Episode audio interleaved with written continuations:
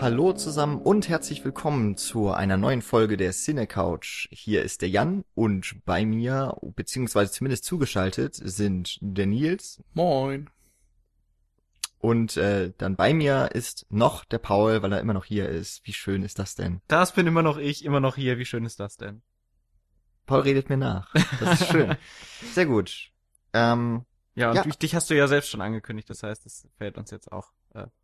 Nicht zu. Na gut. Zeitersparnis ist Ja, das. Das gut. ist Zeitökonomie. Und jetzt haben wir es jetzt- erwähnt und nochmal zehn Sekunden verloren dazu. Genau, genau. Scheiße. Jetzt haben wir es leider irgendwie, das, der Sinn wurde leider doch nicht erfüllt. Macht nichts. Wir bleiben immerhin unserem Thema treu. Wir bleiben in den 60er Jahren.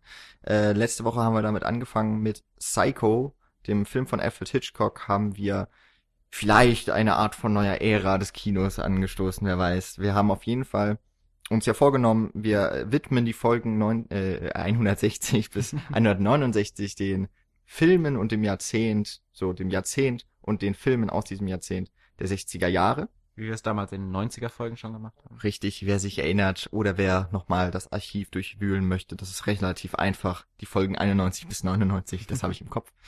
Ähm, genau, wir folgen dem gleichen Konzept. Wir wollen das Jahrzehnt noch einmal entdecken. Und äh, in diesem Fall sind zwar nicht wir in diesem Jahrzehnt aufgewachsen, aber haben zumindest oder spätestens mit unserem Studium auch viele Filme dieses Jahrzehnts entdeckt. Und ja, wir haben so das Gefühl, wir können ganz gut so das Kino dieser Zeit abdecken mit zehn verschiedenen Filmen. Und heute machen wir einen weiten Blick, eine weite Reise ins fernöstliche Asien. Ist das eigentlich GEMA geschützt? Müssen wir das jetzt irgendwie? Du hast es Ich ja habe gerade eher gedacht, ist das nicht chinesisch? Ist doch egal. Ist das nicht doof? ähm, ja, wir sind in Japan und haben uns heute einen weiteren ganz, ganz großen Regisseur, ähm, ja, widmen wir uns. Und auch einem seiner großen Filme, nämlich Yojimbo. Von Akira Kurosawa. Genau, der Leibwächter, so dann im Deutschen. äh, Ich glaube, das ist auch die richtige Übersetzung, wenn mich mein nicht vorhandenes Japanisch da nicht täuscht. Doch, es gab mal in einem Playstation-Spiel, in einem Final Fantasy gab es auch einen Kerl, der hieß Yojimbo. Ich glaube, das war auch so ein Leibwächter. Ja, dann passt das ja. gleich gleich nochmal Expertise hier reingebracht. Ja, äh, unser, unser, unsere Kenntnisse des asiatischen Raumes sind schier unerschöpflich. ähm, ja, wir haben uns ja dem japanischen Kino schon das ein oder andere Mal gewidmet, häufig dann aber, kann man schon von häufig reden, wir haben glaube ich schon mal zwei Animes besprochen. Mal was von Studio Ghibli, mal was von, äh, ja, wie heißt der mit den, mit Perfect Blue? Ah, Satoshi Kon. Genau. Satoshi Kon, genau. Ähm, das war in den 90er-Folgen, wie passend, dass wir uns in den 60er-Folgen auch mit diesem Land auseinandersetzen. Und mit einem Film, wie wir glauben, dass er auch bleibend das Weltkino mitgeformt hat und aber auch schon davon geformt wurde. Also ein ganz spannendes, ganz spannendes Beispiel, glaube ich, für dieses Jahrzehnt. Genau. Ja, dazu muss man ja sagen, dass Kurosawa ja nicht nur in diesem, also in diesem Jahrzehnt kam jetzt Yojimbo raus, aber gerade auch schon davor wurde ja so seine Ära mehr oder weniger geprägt. Er hat ja über 50 Jahre lang, äh, über einen Zeitraum von 50 Jahren 30 Filme rausgebracht und gerade so im 50er, 60er, 70er Bereich hat er quasi jedes Jahr irgendwie so einen Film rausgehauen, von denen dann auch echt viele sehr wichtige und sehr prägende Filme dann dabei waren, wie zum Beispiel ähm, Rashomon war, glaube ich, einer seiner ersten großen internationalen, ähm, Ja, das war im Grunde sein Durchbruch. genau, wo er auch den ersten großen Preis dann dafür, glaube ich, bekommen hat. Ja, ich habe Hm. vorhin auch noch mal ein bisschen gelesen. Ich glaube, in Venedig hat er dort gewonnen. 1950 oder so. Ja, und danach genau, eben 1950 vor dann. allem in diesem Samurai-Filmbereich oder in, in diesen Historienfilmen ist er ja sehr aufgeblüht, hat da eine sehr große Karriere hingelegt, auch wenn er ebenso mal kriminelle äh, Krimis quasi, zeitgenössische Krimis verfilmt hat. Aber die sind, glaube ich, zumindest so in der breiten Öffentlichkeit weniger bekannt als seine Samurai-Filme. Ja, genau. Also wenn man an äh, Kurosawa denkt, denkt man halt erstmal an Yojimbo, Sieben Samurai, Rashomon. Wir haben vorhin noch die, äh, haben wir noch Hidden Fortress, also die verborgene Festung genannt. Übrigens, alles Filme, die nochmal nicht nur durch Kurosawa verbunden werden, sondern auch durch den Hauptdarsteller. der wahrscheinlich der größte japanische Star der 50er und 60er Jahre, vielleicht sogar noch darüber hinaus war. Toshiro Mifune. Der auch äh, quasi die Hälfte seines Lebens mit Kurosawa zusammengearbeitet hat und auch die Hälfte von Kurosawas Leben, wenn nicht sogar darüber hinaus. Also die beiden zusammen haben so eine Art von eigentlich ein Genre eben des japanischen Historienfilms eigentlich geprägt. Jetzt so Regisseure, Kurosawa ist ja auch, also so mit den 50er Jahren hatten wir schon gesagt, ich glaube Rashomon ist auch 1950 Ja, gewesen. Ähm, Im Grunde dann ja äh, überlappt er sich ja so ein bisschen mit einem anderen ganz großen japanischen Regisseur, so auch eher der klassischen Zeit mit Yasuhiro Ozu, der hat ja Mhm. auch noch später Filme gemacht, äh, die sich aber mehr so in, wenn ich mich richtig erinnere, auch mehr so mit dem zeitgenössischen, äh, vor allem Familienleben. Genau, und dann auch mehr so ins so Genau. Dramatische und nicht ins Monumentale so sehr gehen, wie dann äh, Kurosawa dann auch auf das, den, den Drang hatte. Und vielleicht sogar ein bisschen mit äh, eben, wir sagen so Samurai-Filme. Ich weiß noch, dass unser Dozent, bei dem wir immer das mal hatten, diesen Begriff gar nicht mochte. Ich weiß aber nicht mehr, welchen Begriff er stattdessen. Hat er sie nicht Schwertkampffilme genannt? Ja, ich glaube so? auch. Weil das Problem ja ist, dazu werden wir noch kommen, es handelt sich meistens gar nicht mehr um Samurai. Ja, Ähm, wenn man den Begriff ganz genau fassen würde, weil das sind ja die Krieger der, des Kaisers, die, die Elitekämpfer. Und meistens spielt Mifune einen abtrünnigen Samurai, also einen sogenannten Ronin. Die man vor allen Dingen heutzutage von Keanu Reeves kennt. Ein, ein, genau, ein, ein großer Star des japanischen Kinos von Ja. heute. Ja. Nee, aber ich finde ähm, gerade diese Kombination Kurosawa und Mifune total interessant, weil das ja auch etwas ist, was man bei anderen Regisseuren immer mal wieder hatte, dass sie so einen Schauspieler hatten, der quasi dann die Muse war im Grunde und mit dem sie dann immer wieder zusammengearbeitet haben, ob das dann John Ford und John Wayne waren oder äh, Scorsese Burton und Johnny Depp. und De Niro, ja, auch die meiner Meinung nach Nicholas fürs Winding Weltkino ein bisschen weniger relevant, aber gut. Ja, wir kommen irgendwann mal zu Tim Burton. Ja, ja. Ja, ihr. Ähm, ja, das stimmt. Aber auf jeden Fall ist es auch so, dass, ähm, das muss man vielleicht an dieser Stelle auch erwähnen, also gerade wenn man so Rashomon und zum Beispiel jetzt Yojimbo vergleicht, dass Mifune dann ja auch ein relativ großes Spektrum an darstellerischen Charakteren hat, die er darstellt. Äh, ja. Er hat eine Oh große schauspielerische Bandbreite. Viel, vielen Dank. Gerne. An dieser Stelle muss ich erwähnen, dass ich heute geistig etwas degeneriert bin. Es ist auch sehr heiß. Ich entschuldige Nur mich heute. jetzt schon für jeden Müll, den ich sage. Ja, ansonsten ist das ja alles, was ich sage, sehr, hat ja alles Hand und Fuß. Stimmt, ansonsten sonst würde sich Paul nie für den zu Müll. entschuldigen. ja, Ja. Und ich muss mich dafür entschuldigen, dass es so heiß ist bei Paul. ja, richtig. so, nun, ähm, aber zum Beispiel äh, spielt er, um jetzt auf den äh, Film Yojimbo vielleicht zurückzukommen, spielt er so einen klassischen, ähm, vielleicht eher Anti-Helden, der ähm, so dieses, dieser coole, abgebrühte Profi ist in dem, was er tut und sich dessen auch sehr bewusst ist und dementsprechend sehr, einen sehr hohen Status genießt in allen ähm, Situationen, in denen er sich wiederfindet. Wollen wir vielleicht gerade mal situieren, in was für einem Film sich Mifune als, äh, wie du meinst, klassischen Anti-Held, der damals noch was relativ Neues war, würde ich mal behaupten. Ähm, wollen wir mal so kurz Handlungen zusammenfassen, Oh ja. weil das ist ja dann doch ein Film, der hat schon ein paar Jahre auf dem Buckel. Sehr gut. Wir so alle, die wir jetzt in den, in der vorherigen und in den nachfolgenden Folgen besprechen werden. Und äh, da ich den Film jetzt ganz, ganz frisch gerade geguckt habe, würde ich das vielleicht sogar mal gerade übernehmen. Wahnsinn. Ja, in, in versucht ja aller Kürze. Also, ähm, Toshiro Mifune spielt, äh, den Namen muss ich allerdings ablesen, er wird auch nur einmal kur- kurz im Film genannt. Ja. Sanjuro Kuwabatake äh, wird ansonsten, glaube ich, in dem Film tatsächlich auch immer als Samurai dann Mhm. Betitelt. Wir haben vorhin schon gesagt, das ist vielleicht gar nicht so ganz richtig, egal. Ähm, also, äh, auf jeden Fall kommt dieser Anti-Held in ein Dorf, äh, mehr durch Zufall. Ähm, er ist eben, wie gesagt, ein abtrünniger Samurai. Und in diesem Dorf, äh, das äh, wie verlassen scheint, bekommen wir erklärt von dem, dem, so einem Dorf, Der, der, äh, ähm, wie nennt man das? so? Sheriff. Wie, wie heißt denn der, der, Ja, der macht so die Ansagen auf jeden Fall, ähm, so von wegen schlägt die Uhrzeiten. der Ortsverwalter? Ja, ist ja wie gesagt auch ein historischer Film. Ähm, genau, und, und zwar ist es in diesem, in diesem Dorf so, dass es im Grunde zwei Banden gibt, die sich gegeneinander bekriegen, die sich um ihre Territorien äh, immer wieder streiten und eben auch bekämpfen. Und dadurch ist das Dorf eigentlich zu einem, zu einem nicht mehr wirklich Lebenswert. lebenswerten Ort geworden.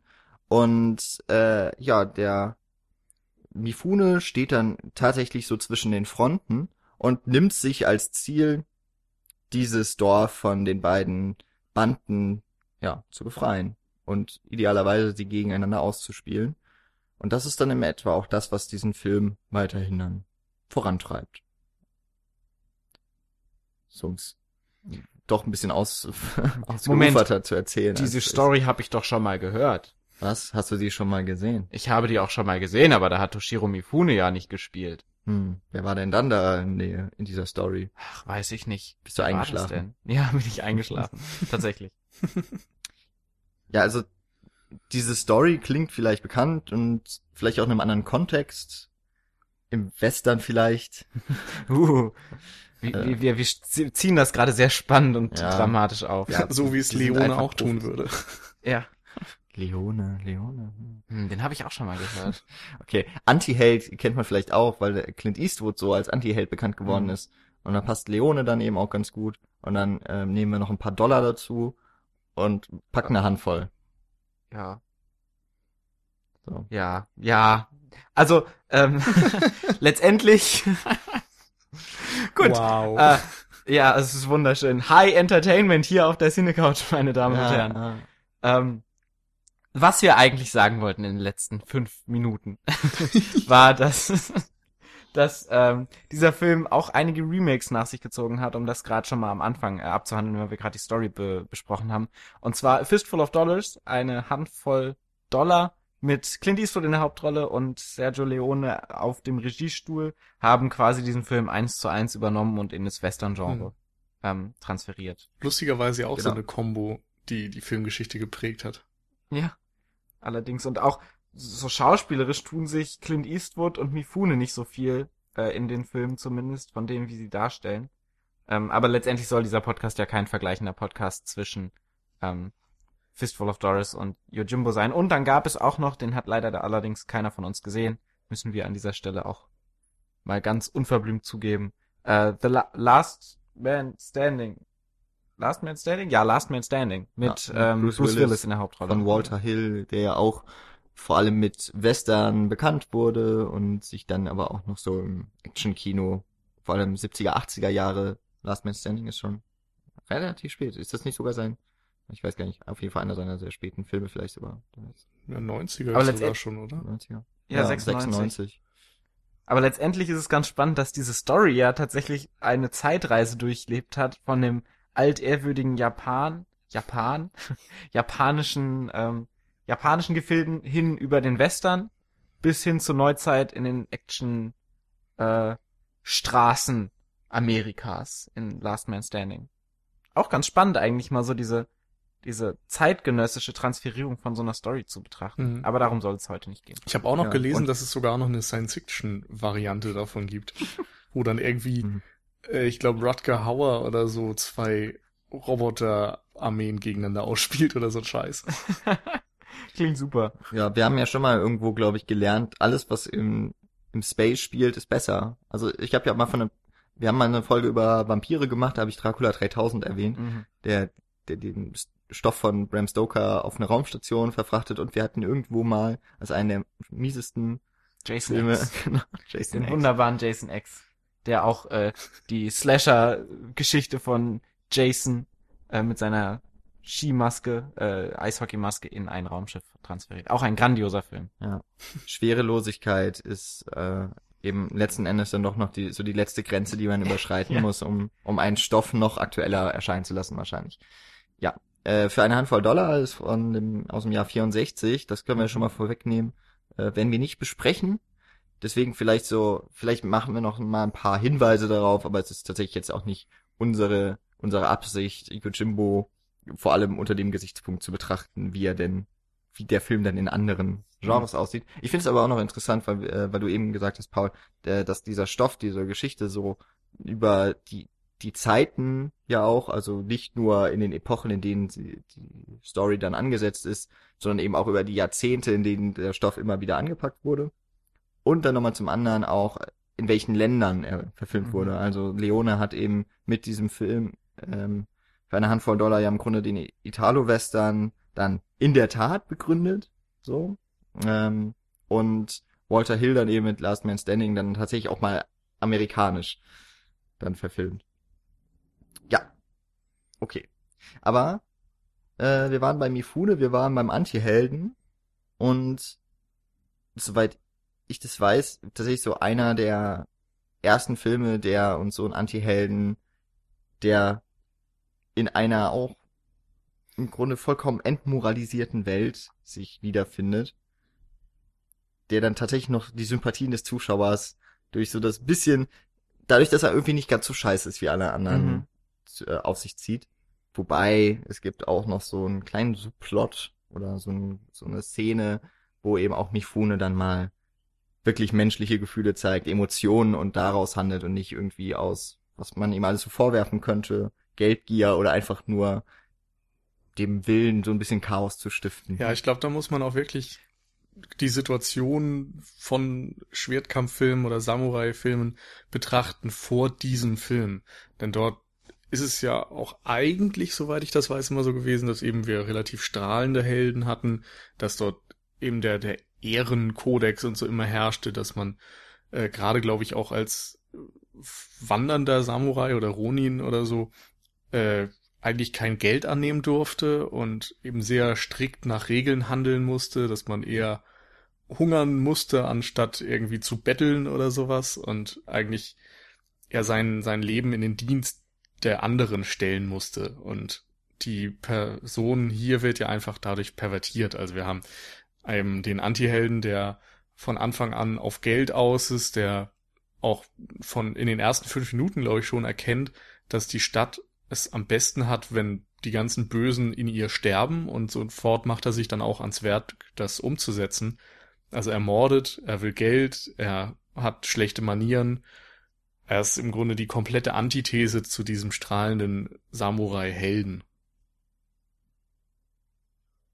Ja, es ist ja äh, vielleicht auch nochmal, um das so ein bisschen zu Rashomon nochmal abzu, abzugrenzen, da haben wir auch Toshiro Mifino als Protagonisten, beziehungsweise ja mehr als Antagonisten, der aber so im Zentrum steht, der aber auch, wo es vor allen Dingen um die Antipathien, die der Zuschauer gegenüber Rashomon oder dieses tierische, was er dann ähm, so innehat als quasi Vergewaltiger und Mörder und Dieb, der dann auch komplett entmenschlicht wird. Und hier haben wir dieses ähm, Übermenschliche im Vergleich dazu. Also während bei Rashomon noch das Untermenschliche quasi vorhanden ist, ist äh, Toshiro Mifune ja auch so ein Übermensch, so wie er gleich von Anfang an äh, dargestellt wird. Wenn Nils gerade sagt, dass er dann von Anfang an mordet, dann fällt ihm das halt auch einfach leicht, mal gegen vier Samurais gleichzeitig anzutreten oder vier, äh, vier Gangster oder Verbrecher gleichzeitig anzutreten und die mit nur einem Augenzwinkern kurz äh, niederzustrecken letztlich.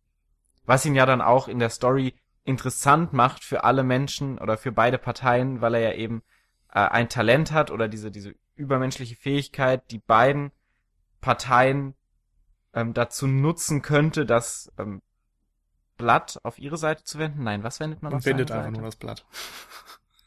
Man wendet einfach nur das Blatt. Das Blatt zu wenden. Das Kampfgeschehen auf ihre Seite zu bringen. Das Momentum. Das Momentum. Ja. Jawohl. Also, um mal vielleicht auch noch so diese Situation einfach nochmal so deutlich zu machen. Wir haben es ja hier wirklich mit einem eigentlichen Gleichgewicht zu tun in dieser Stadt, in der es aber das Gleichgewicht bringt nun keinem etwas, also auch nicht den normalen Bürgern, weil es äh, eben immer so eine Atmosphäre, also wir bekommen auch mit, eigentlich das einzige Geschäft, das läuft, ist das des Sargmachers. Ähm, auch irgendwie ja dann später vor allem so ein Tropus, das vor allem auch im Western dann eben weitergetragen wurde. Tropus ist auch ein wunderschönes Wort. Ja, ein Trope. Ich wusste gar nicht, dass man das eindeutschen kann. Das Tropus klingt nach einem lateinischen Wort für mich. Meinetwegen auch das. ähm, und ja, dass im Grunde so eine große Anspannung einfach immer herrscht. Ähnlich wie bei uns im Podcast, wo ja auch immer die, das Kräftegleichgewicht ja dadurch, dass Paul jetzt auf meiner Seite sitzt, hat mich, hat sich hier unsere Mainzer Seite so mit einem Bündner ungefähr ausgeglichen. Das- ja, das also heißt, mein mein- Übermenschliches so, wurde ja. jetzt, was ich gegenüber Nils ansonsten hätte, durch Ja. dich ausgeglichen. Ja, Hm. bestimmt. Wartet nur, bis ich wieder in Kopenhagen bin. So. Heißt das jetzt, dass ihr Äh. alle schlechte Parteien seid, oder? Nö, Jan wollte eigentlich nur sagen, dass er ein Übermensch Ja. ist, aber Dass ich voll toll Unmoralisch, bin. Ihr auch skrupellos. okay. ja, Ja, trifft's doch ziemlich gut, oder? geldgeil. Ja, so langsam erkenne ich ihn. Ja, ich bin doch auch immer, ich bin doch auch immer der Typ, der sagt, ihr könnt uns auch bespenden und eigentlich interessiert uns nur Das euer. Geld. Siehst du? Und jetzt nach 161 Folgen gebe ich das Wow. Ah, Hat auch Ja. lang genug gedauert. zu. Ja, auch ein historischer Moment. Nicht nur des Kinos, auch des, der Podcast-Geschichte. Mhm. Bestimmt. Genau. Aber ähm, es geht ja hier jetzt vor allen Dingen um diese zwei ähm, kriegenden Banden. Dementsprechend hat ähm, Toshiro Mifune am Anfang auch so ein bisschen einen schweren Stand bei auch den Bürgern dieser Stadt, weil die Angst vor Veränderungen haben, weil die nämlich Angst vor jedem neu ausbrechenden Krieg zwischen beiden Banden haben. Und deshalb finden die das auch, beziehungsweise letztendlich bekommt man zumindest anfänglich von diesen nicht in einem der Banden situierten Menschen nur zwei Menschen mit, nämlich den Sargmacher, den Jan gerade schon angesprochen hat, und einen ähm, ja, Restaurantbesitzer, der so eine kleine, ähm, so ein Reissake äh, Hütte hat, wo die Leute hingehen und was trinken und was Wo essen. die können. Leute eben nicht hingehen, weil in dem Dorf passiert ja gar nichts. mehr. Genau, weil jeder Angst hat, was zu machen. Und das sind so die beiden einzigen Menschen, die dann noch eine Rolle haben, außerhalb der Banden, zumindest zu Beginn. Und gerade dieser, dieser Restaurantbesitzer, ich bleib jetzt in Ermangelung eines besseren Wortes einfach dabei, ähm, steht so ein bisschen symbolisch für diesen Dorfbewohner, für den Zuschauer, weil es eben der einzige ist, der unabhängig von diesem Kriegsgeschehen darunter leiden muss. Der Sargmacher hat eben nochmal seine, seine Särge, die er bauen kann und davon letztendlich von dem Kriegsgeschehen mehr oder weniger profitiert. Und dieser Restaurantbesitzer sträubt sich sehr gegen äh, Mifunes Plan, in diesem Dorf zu bleiben. Er will nämlich, dass Mifune am besten gleich wieder aus dem Dorf geht, damit sich ja nichts verändert und keine kein großer Ausbruch geschieht und letztendlich alles den Bach untergeht, weil letztendlich ist es ja trotzdem noch so, dass alle noch leben und dass dieses höchste Gut, das menschliche Leben eben noch gewahrt bleibt, während zwar alles andere unter so einem Stern der Bedrohung steht, aber letztendlich ist es ein, ein relativ konstanter Stern der Bedrohung und es kommt nicht zu diesem großen Vulkanausbruch der Gewalt. Und davor hat eben dieser Restaurantbesitzer Angst, weil Mifune dieses, dieses Gleichgewicht, was gerade besteht, ja droht zu kippen. Was ja auch sein Plan letztendlich ist. Auch eine ganz interessante Einstellungssache in diesem Moment, dass du halt auf der einen Seite diesen ängstlichen Dorfbewohner hast, was ja auch so ein bisschen für auf, auf die reale Welt übertragbar ist, dass so derjenige, der, dass er derjenige ist, der meint, naja, solange es uns noch gut geht, ist es ja okay. Es könnte besser sein, aber es ist zu gefährlich, diese, diese, diesen Status quo zu durchbrechen in Gefahr, in angesichts der Gefahr, dass es uns danach eventuell schlechter gehen könnte, während Toshiro Mifune so als externer und neutraler Betrachter dieser ganzen Situation sagt, es muss was getan werden und dafür muss man auch mal Risiken eingehen, um letztendlich einen höherwertigen Status quo zu erreichen. Und das sind zum Beispiel so die zwei Fronten, die es zu Beginn zwischen Mifune und dem Restaurantbesitzer. Hat er auch einen Namen? Bestimmt, aber den können wir nicht Kann schon aussprechen. sein. Das Ja. kommt noch dazu. Also ich hatte ja schon Probleme mit äh, dem Nachnamen von dem Schwertkämpfer. Wir können ja den Wirt nennen. Das ist kürzer. ja, der ja, wird. genau, der wird. Der wird ist besser, ja. Ja. Da muss ich nicht gleich irgendwie an so komische Lounge-Musik und Aquarien denken. Ja. Und wir sollten Barkeeper vielleicht nicht Ja. verwenden. Aber ich finde tatsächlich, dieses, was du gerade sagtest, dass man andere Assoziationen hat, das ging mir die ganze Zeit so, dass ich eben an den Western gedacht habe. Und das liegt sicherlich einerseits an für eine Handvoll Dollar, den ich halt vorher gesehen habe und auch schon irgendwie zwei, dreimal. Aber es ist eben auch ganz bewusst so angelegt. Also ich habe mir eben im Zuge dieses Podcasts auch ein paar andere Samurai-Filme von Kurosawa angesehen und die sind alle lange nicht so offensichtlich vom Western beeinflusst wie Yojimbo.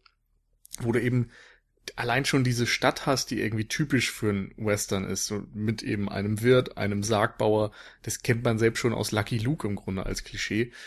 Und diese offenen Hauptstraße, wo dann irgendwelche Duelle ausgefochten werden und so und das, das passt einfach. Also es ist irgendwie sehr offensichtlich, dass äh, Kurosawa da auch Inspiration aus dem Westen bezogen hat. Genau, was, ich glaube, das ist doch auch etwas so, was ähm, du mal, Nils, im, vor allem bei unserem Hardboil-Podcast auch erwähnt hattest. Das ist jetzt Hongkong. Ähm, war das 92? Ich glaub, 93 92. irgendwie so rum? Ja, Also 92. Dann war es also unsere Folge 92. ähm, da hatten wir auch drüber gesprochen, wie sich die Regisseure dieser fernöstlichen Länder beeinflussen lassen von zum einen der Filmkultur des eigenen oder überhaupt der Kultur des Mhm. eigenen Landes, also das östliche, und aber auch unter anderem dadurch, dass die Filme, also Japan der 60er Jahre ist ein besetztes Land, ein von den Amerikanern zumindest auch noch mitgeführtes. Ähm, Hongkong war ja, glaube ich, dann auch noch, ist ja erst in den 90er Jahren ähm, unabhängig Genau, das war eine geworden. britische Das heißt, da, da ist man. Genau, das heißt, da haben wir so Länder, das waren, äh, die waren irgendwie auch vom Westen auf jeden Fall beeinflusst, auch in der Zeit eben, als diese Filmemacher aufgewachsen sind oder auf jeden Fall schon gelebt haben, die sind mit dem westlichen Kino, vor allem auch dem amerikanischen Kino vertraut und haben aber gleichermaßen eben diese Kultur, die sich dann mit in diese Geschichten einfließen lässt. Also wir haben hier ja traditionelle japanische Kleider, wir haben ähm, also Kleidung, die ähm, diese Roben der Samurais, wir haben es mit den Schwertern zu tun, die eben diese erhabenen Samurai getragen haben.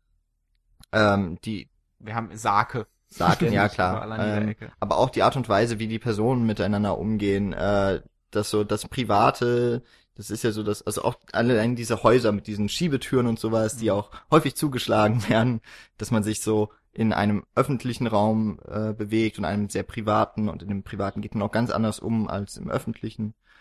Das sind so Sachen, die haben irgendwie zumindest mit dem medialen vermittelten Wissen, das ich jetzt von Japan habe, irgendwie so zusammenhängt und, und zurückführen lässt. Und auf der anderen Seite aber auch so viele Sachen, die dem Westlichen schon entlehnt erscheinen. Und das ist zum Beispiel diese Situation, wie sie in diesem Dorf auch einfach, also wie das Dorf aussieht. Auch dieser Glockenturm, Mhm. ähm, mit dem äh, dann, dass die Duelle ja auch äh, am Mittag stattfinden. Also nun ist äh, zwei, dreimal, glaube ich, so der Punkt dann eben der auch der Versammlung. Ähm, und die Art und Weise, wie Duelle ausgetragen werden und nicht zuletzt eben, dass äh, einer der beiden Bandenbosse oder Brüder eines Bosses kommt offensichtlich ja aus dem Westen zurück ähm, und ist mit einem Revolver ausgestattet und bewaffnet. Und das ist ja dann wirklich so das, das Einkommen so des Westens auch in dieser Kultur. Ja. Ich find's, ich find's ganz, ganz interessant, wenn man so über Genre und sowas spricht, spricht man ja auch immer von so semantischen und syntaktischen Unterschieden. Das heißt von, von dramaturgischen Unterschieden, das ist dann die Syntaktik und Semantik sind dann die Symbole und so, die du die ganze Zeit hast. Ähm, letztendlich habe ich gerade überlegt, ob man das so trennen könnte, aber es ist ja tatsächlich so durch, durch alle beiden ähm, Facetten durchgezogen. Du hast ja zum einen so diese, diese bildliche Ebene, wo du eben so diese, diese klassischen Einstellungen des, des Western-Duells hast oder so diese Darstellung dieses Glockenturms, der so alles über, überschaut. Ähm, auf der anderen Seite hast du dann aber eben diese Schwerter und diese Roben als visuellen, ähm, visuelle Merkmale des japanischen und asiatischen Kinos. Ähm, und auf der syntaktischen Ebene hast du dann eben auch so diese klassische Duellstruktur, die sich dann, in der auch der Film letztendlich dann gipfelt. Ähm, das heißt, wir haben so einen, so einen kompletten Hybriden und, und nicht nur so einen Hybriden, der so auf der bildlichen Ebene sehr japanisch ist, aber auf der dramaturgischen Ebene dann doch schon sehr westlich. Ähm, weil eben auch diese, diese dann später sehr westlich anmutende Anti-Helden-Geschichte von Kurosawa, äh, die er da schreibt mit, mit Mifune als Anti-Helden, den kann man ja letztendlich zu diesem Zeitpunkt noch gar nicht als westlich betrachten und bezeichnen, weil er zu dem Zeitpunkt ja noch gar nicht etabliert ist im Westen. Ähm, wo er dann ja vom Spätwestern dann erst so Mitte der 60er etabliert wurde. Durch eben so Filme wie Fistful of Dollars etc. Mhm.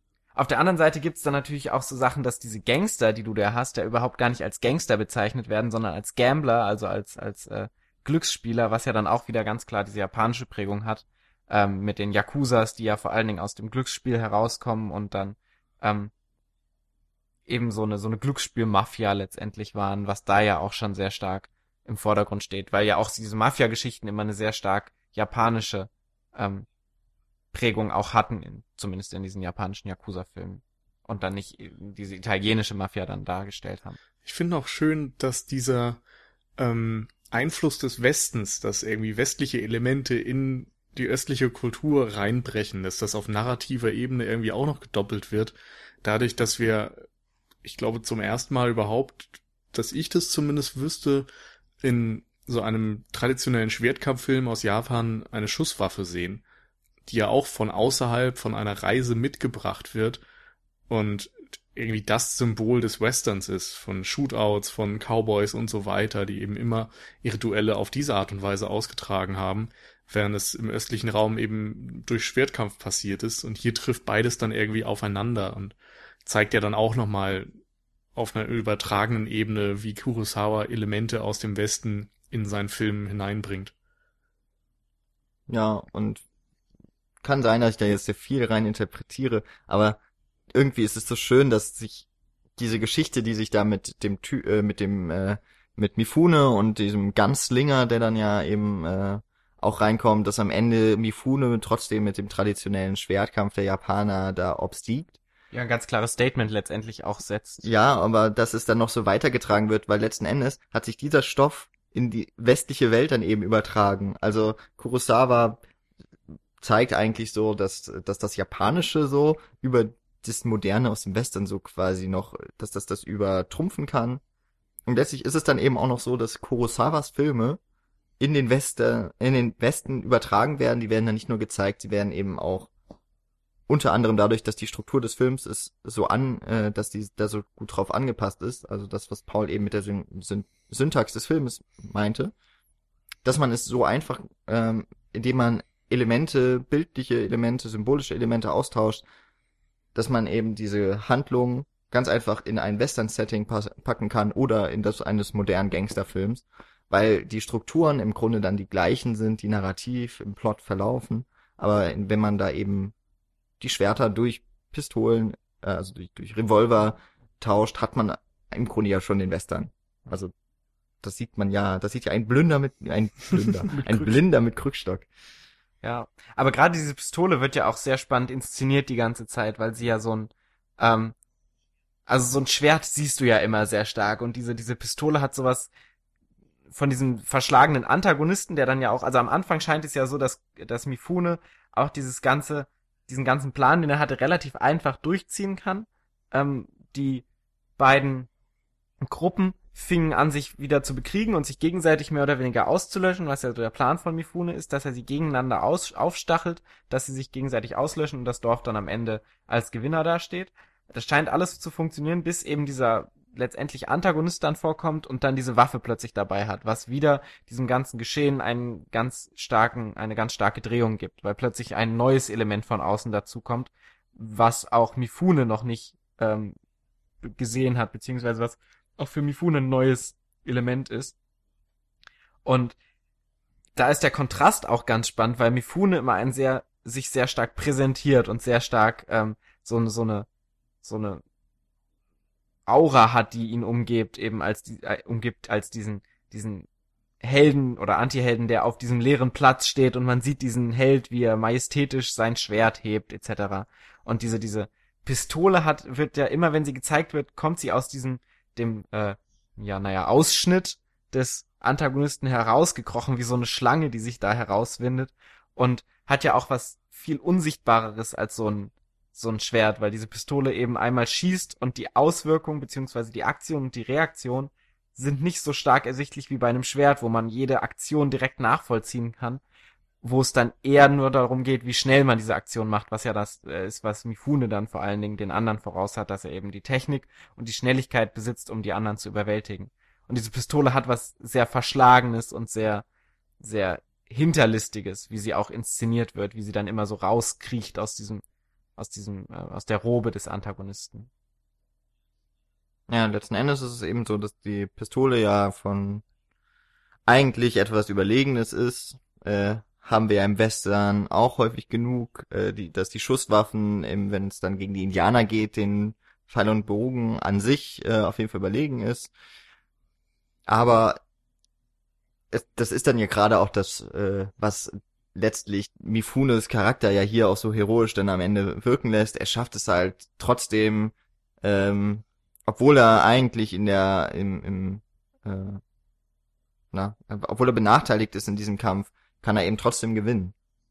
Und das ist ja auch etwas, also auch dann nochmal vor allem, dass es eben mit dem Schwertkampf, also mit dieser traditionellen japanischen Art macht, die ja auch in diesem Film, dieses traditionelle Japan scheint ja zu zerbrechen, ähm, was ja noch ganz am Anfang ist, bevor Mifune in das Dorf kommt, dass der Vater, äh, dass ein Vater seinem Sohn hinterherrennt, der als Spieler nun, also als Glücksspieler sein Glück versuchen möchte, um, um reich zu werden und nicht auf dem Bauernhof zu enden.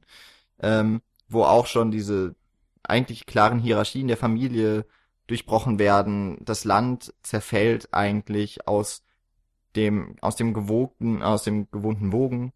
Und ähm, ja, letztlich ist es eben der, ein, der einsame Wolf äh, Mifune, der versucht, diese, diese Welt, die sich eigentlich schon zu verändern droht, wieder zurückzubringen. Was er dann am Ende auch macht, diese Klammer wird ja dann tatsächlich geschlossen mit dem gleichen Jungen, der am Anfang ihm über den Weg läuft, kommt dann am Ende auch wieder vor, als dieser Krieg quasi zu Ende ist und wird dann von Mifune nach Hause geschickt und er rennt dann zu seiner Mutter, ähm, weil er geschockt ist von diesem Geschehen, was sich gerade äh, ihm eröffnet hat. Was ja dann letztendlich auch dieses klare Statement des Films wieder unterstreicht, dass eben diese alten Fugen von Mifune, äh, die alten, äh, alten Werte von Mifune aufrechterhalten werden und auch wieder, zumindest für den Kontext des Filmes, in ähm, ins Lot gebracht Da steckt ja auch eine schöne kleine Moral drin, dass der Junge am Anfang sagt, ich möchte ein kurzes, aber aufregendes Leben und am Ende ist er dann zufrieden mit einem langen Leben, das dann vielleicht weniger Aufregung bietet. Ja, das ist die Läuterung, die der Held in diesem Fall mal nicht Mhm. durchmacht. Also Mifune geht, wie er gekommen ja, ist. aber erst Aus dem eine gewisse. Veränderung ist eben auch da, weil er Gnade zeigt. Also am Anfang ist er eben einer, der sehr skrupellos agiert, der jeden tötet, der ihm sich in den Weg stellt. Und am Ende lässt er eben dann doch mal jemanden einfach leben. Also diesen Gegensatz sieht man da schon recht deutlich und vor allem, wenn man dann auch die Fortsetzung von Yojimbo, Sanshuro, kennt, wo sein Charakter im Grunde der gleiche ist, er heißt auch wieder Sanshuro, aber er versucht im Grunde jedes Leben zu schützen, was halt in Yojimbo absolut anders ist. Naja, wobei, also ich habe jetzt Sanjuro, Sanjuro nicht gesehen. Ähm, es gibt ja dann schon nochmal einen Unterschied von Leben für Mifune. Also es gibt das Leben, das es wert ist zu leben, nämlich dieser dieser Sohn wird ja auch nicht als Gangster etabliert, sondern eben als Sohn einer Familie und hat damit schon so eine so eine Vergangenheit und auch eine gewisse eine gewisse Persönlichkeit, die ihm anha- behaftet. Dann diese Dorfbewohner, die ja eben ihr normales Leben wollen und dann will er halt diese Gangster alle töten, die für ihn dann kein kein Lebenswert haben, weil sie letztendlich ähm, jeg jegliche Moral, jeglicher Moral abgeschworen haben. Und dann gibt's ja auch diesen Moment, wo er mit so vier ähm, von diesen Gangstern sich gegenüber sieht und die ihm dann erzählen, ja, für das, was ich getan habe, müsste mir der Kopf abgeschnitten werden. Und mich sucht schon die Regierung seit Jahren, die dann auch überhaupt keine Menschlichkeit mehr in sich tragen in ihren Moralen und Wertvorstellungen, weil sie ja noch damit prahlen, was sie alles toll gemacht haben. Ähm, was ja dann auch nochmal der Unterschied zu Mifune ist, der ja letztendlich ähm, auch viele böse Sachen gemacht hat, aber sich diesen Sachen auch bewusst ist und, und sie letztendlich äh, mit sich trägt und schultert, aber sich nicht mit diesen Werten und Taten Ja, stimmt schon. die er ähm, in seiner Vergangenheit getan hat. Und dementsprechend gibt's dann ja auch ein ganz klares, ganz klare Wertvorstellung, die damit auch vermittelt wird, eine moralische Wertvorstellung. Klar, dadurch ist er Ja. natürlich dann auch so diese Form von Anti-Held. Also, dass er zwar irgendwie seine Schwächen hat, aber es gibt noch schlimmere und er kämpft nur gegen die noch schlimmeren. Also das, ich finde es eigentlich, wenn es diese diese Szene eigentlich nicht geben würde mit der äh, kleinen Familie, wo die Frau irgendwie ja gekidnappt wird, festgehalten wird und ähm, von ihrem Sohn getrennt ist. Und wenn er diese Familie nicht zurückbringen würde und ihm nicht auch noch das Geld, das er verdient hat, äh, geben würde, wo er ja das, ich finde, das ist das einzige Mal, wo er halt Moral zeigt. Ansonsten ist es eigentlich ganz interessant, dass äh, Mifune auftritt als komplett unmoralischer Mensch, der aber auch einfach, der auch, ähm, ich finde nicht, dass er irgendwelche Werte wirklich so ähm, aktiv irgendwie vertritt, aber dass er auch nicht aus irgendeinem, also er handelt nicht, weil er Geld haben möchte. Also das, das kann man ihm ja weiterhin behalten, weil er geht ja letztlich auch aus dieser Stadt raus und hat gar nichts gewonnen. Er hat äh, nicht mal mehr sein eigenes Schwert, also eigentlich hat er sogar noch Dinge verloren. Ähm, aber er geht dahin, er ähm, er wandert eben auch irgendwie so ruhelos und und das meine ich meinte ich vorhin so, er, er geht am Ende so, wie er gekommen ist, weil so wie dieser Film aufgebaut ist, habe ich einfach ich habe das Tanjuro noch nicht gesehen. Ähm, und je nachdem, wie, wie eng die miteinander dann tatsächlich auch verkettet sind, würde ich mir halt vorstellen, der Mifune geht halt jetzt weiter und äh, lässt sich halt auch, wenn er an einer Kreuzung steht, wieder vom Zufall leiten. Und dann kommt er halt ins nächste Dorf und da macht er dann möglicherweise genau das gleiche wieder. Mhm. Aber er hat eigentlich kein Ziel vor Augen ähm, und hat aber auch eigentlich keine Beweggründe, irgendetwas mhm. zu tun. So ähnlich kann man sich das tatsächlich bei Sanshuro auch vorstellen. okay, passt. Aber letztendlich erfährt man ja über Mifune an sich auch überhaupt nichts. Also der Name, den er hat, ist ja auch ein Name, den er sich spontan erfindet, als er nach einem Namen gefragt wird. Da schaut er dann aus dem Fenster und sieht dann äh, so, ein so ein Beet und irgendeinen Feldweg und nennt sich dann Feldweg Strauchbeet. Quasi übersetzt, weil es, ich weiß jetzt nicht, was Sanjuro bedeutet, aber alt. ja. Tatsächlich? Also im, in dem Untertitel, den ich gelesen habe, war das dann irgendwie so damit ähm, gesagt, aber gut, dann heißt der 30 Jahre alt Feldweg ähm, oder sowas. Also so übertragen. Das heißt, dieser Name hat auch keine Bedeutung, weil das quasi etwas ist, was er in diesem Moment erfindet. Und äh, wenn man IMDb glaubt, hat er zumindest in Sanjuro auch einen anderen Nachnamen als genau, er in Jimbo heißt hat. nur wieder Sanjuro. genau. Also das ist auch so eine der äh, wenigen Doppelungen eigentlich. Das ist so eine ähnliche Szene wieder. Weil davor. ansonsten ja. Ansonsten ist er ja quasi ein wirklich leeres, unbeschriebenes Blatt. Man erfährt nichts über ihn außer diese Taten, die er macht. Man erfährt nicht, was in ihm vorgeht. Die Charakterisierung, die dann kommt, kommt ja tatsächlich eher durch den Wirt, der ihm sagt, weißt du was, eigentlich bist du gar kein schlechter Mensch. Du machst das alles, um das und das zu machen. Und äh, Mifun lässt das ja Ganze unkommentiert. Das heißt, das, was wir jetzt gerade sprechen, sind ja auch Interpretationen von seinen Taten, die wir so sehen, die dann auch natürlich durch das Filmische geprägt sind und auch äh, man ja auch so ein bisschen diese diese Einstellung des Wirts gegenüber Mifune hat, weil man am Anfang auch noch nicht weiß, okay, was für ein Kerl ist das, wie funktioniert er und dann zusammen mit dem Wirt sich Mifune als Charakter erschließt.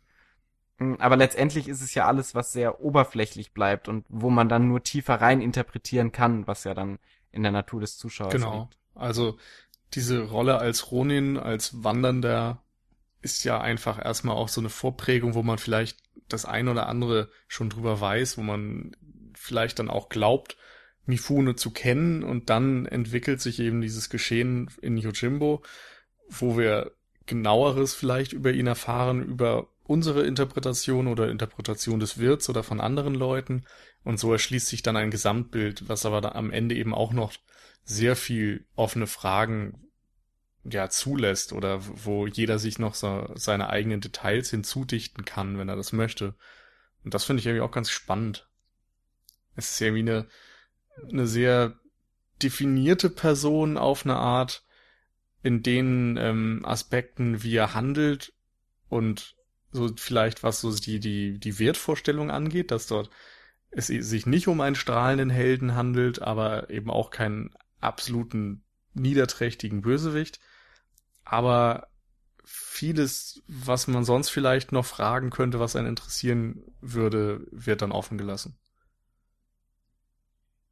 Ich finde diese Familiengeschichte auch ganz spannend, weil ähm, Jan hat ja gerade gesagt, das ist so das erste und einzige Mal in diesem Film, dass er so äh, scheinbar Moralvorstellungen ja. beweist und auch etwas tut, was nicht nötig wäre, um so dieses Ziel durchzubringen. Das ist nämlich, er ist voll kompliziert alles. Genau. Und er muss dafür sogar noch das ist nämlich der Punkt. Also es resultiert ja darin, dass äh, Mifune kurz vorm Tod steht, dass er dann letztendlich diese Dankesnachricht bekommt von dieser Familie und durch diese Dankesnachricht enttarnt wird, weil Mifune ja vorgibt, äh, einen dieser Banden zuzugehören, als eben so ein, ähm, ein Söldner, der, als der er sich quasi präsentiert und dieser, dieser Brief, dieser Dankesbrief entlarvt ihn dann, dass er letztendlich gegen die Gruppen arbeitet.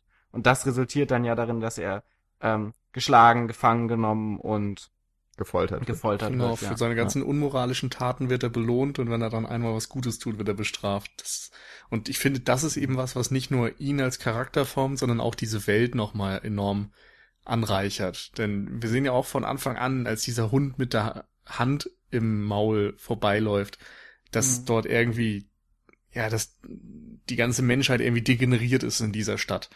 Und dass dort keinerlei gute Menschen vielleicht mehr leben, sondern dass alles den Bach runtergegangen ist und diese komische, dieses komische Belohnungssystem unterstreicht das einfach nochmal. Ich würde jetzt, ähm, weil wir haben jetzt sehr viel über den Helden gesprochen und über die Welt so an sich schon. Äh, wir haben ja noch gar nicht so richtig die eigentlichen, wirklich krassen Sachen, die Kurosawa noch so alles drauf Mhm. hat. Das ist ja auch das erste Mal, dass wir einen Film von Kurosawa besprechen. Wir haben einmal schon einen Film angerissen von Ja. Kurosawa. Äh, ich, ich, wir haben mal in, äh, jetzt habe ich die Folge Ich glaube 105. Ja. haben wir über äh, das große Krabbeln gesprochen äh, und den eben auch kurz nach, also Paul und ich, kurz nachdem wir auch die sieben Samurai von Kurosawa geschaut haben und da schon so ein bisschen mal Weil das auch eine Direktadaption wieder ist von. Genau, es ist, es ist eine kindgerechte Umsetzung dieser Geschichte äh, von Pixar dann eben, auch sehr viele Jahre später. Ähm, könnt ihr auch noch mal reinhören, verlinken wir.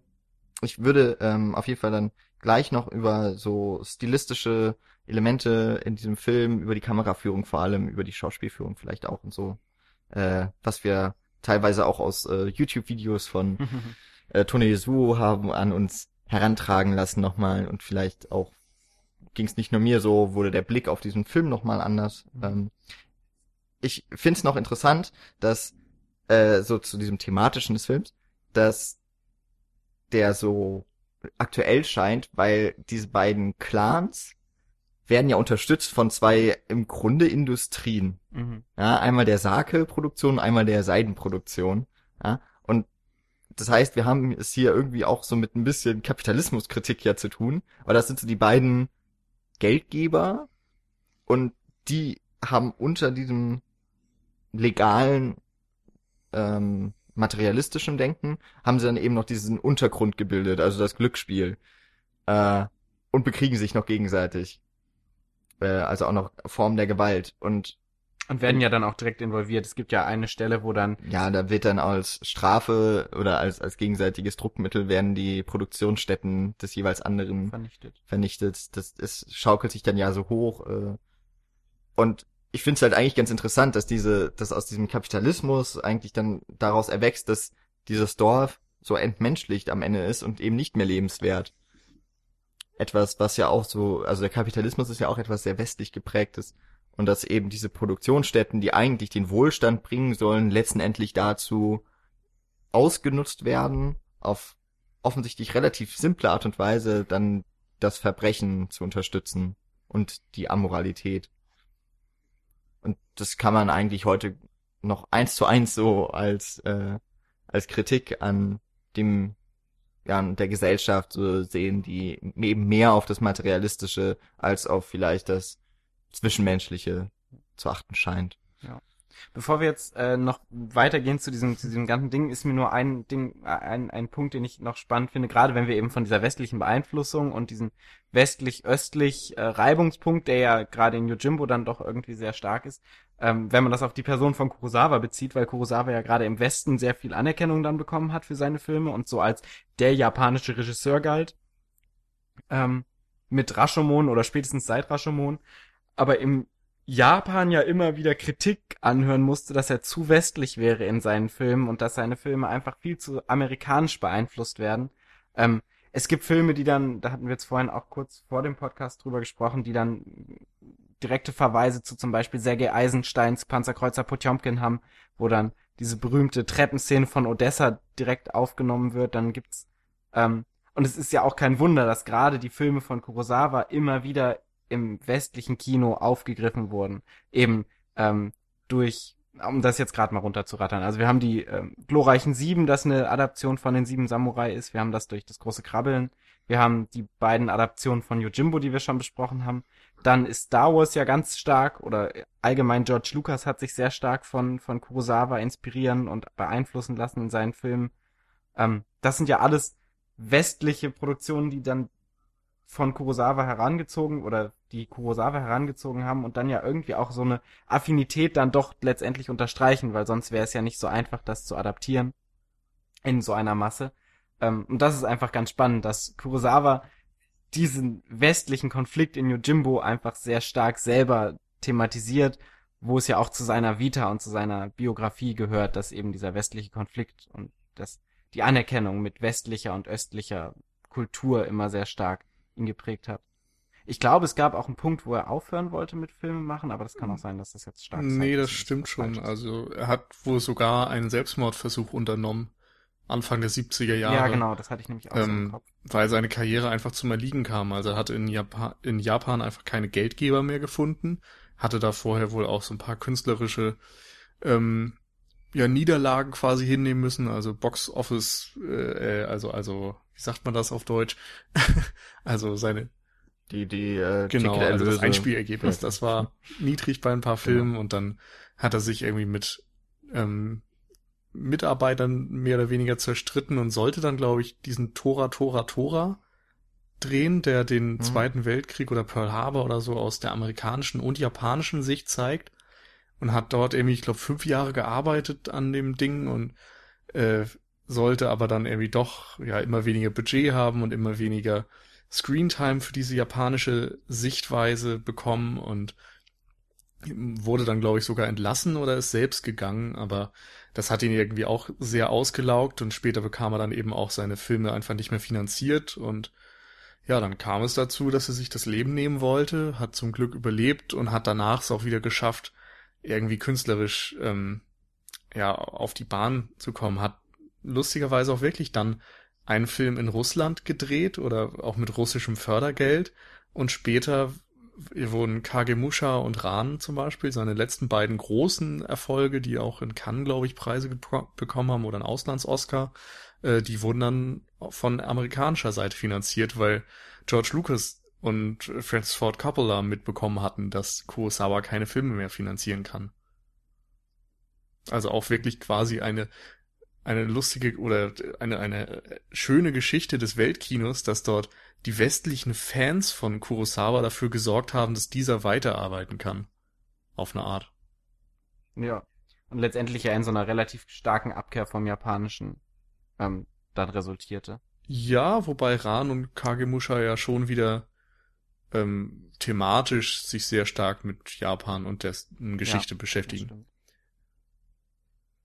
Das stimmt. Nun gut. So viel zu Kurosawas aufregender, trauriger und dramatischer Lebensgeschichte. Wurde die schon verfilmt? bestimmt. Stimmt, oder? Ansonsten wäre mal interessant, auf jeden Fall. ja, ist ja 98 gestorben, Ja. nicht wahr? Kurosawa Ja, wäre dann ja in zwei Jahren vielleicht mal äh, Anlass. zu seinem 20-Jährigen. Genau. Ähm, ja, zu, zum visuellen vielleicht. Mhm.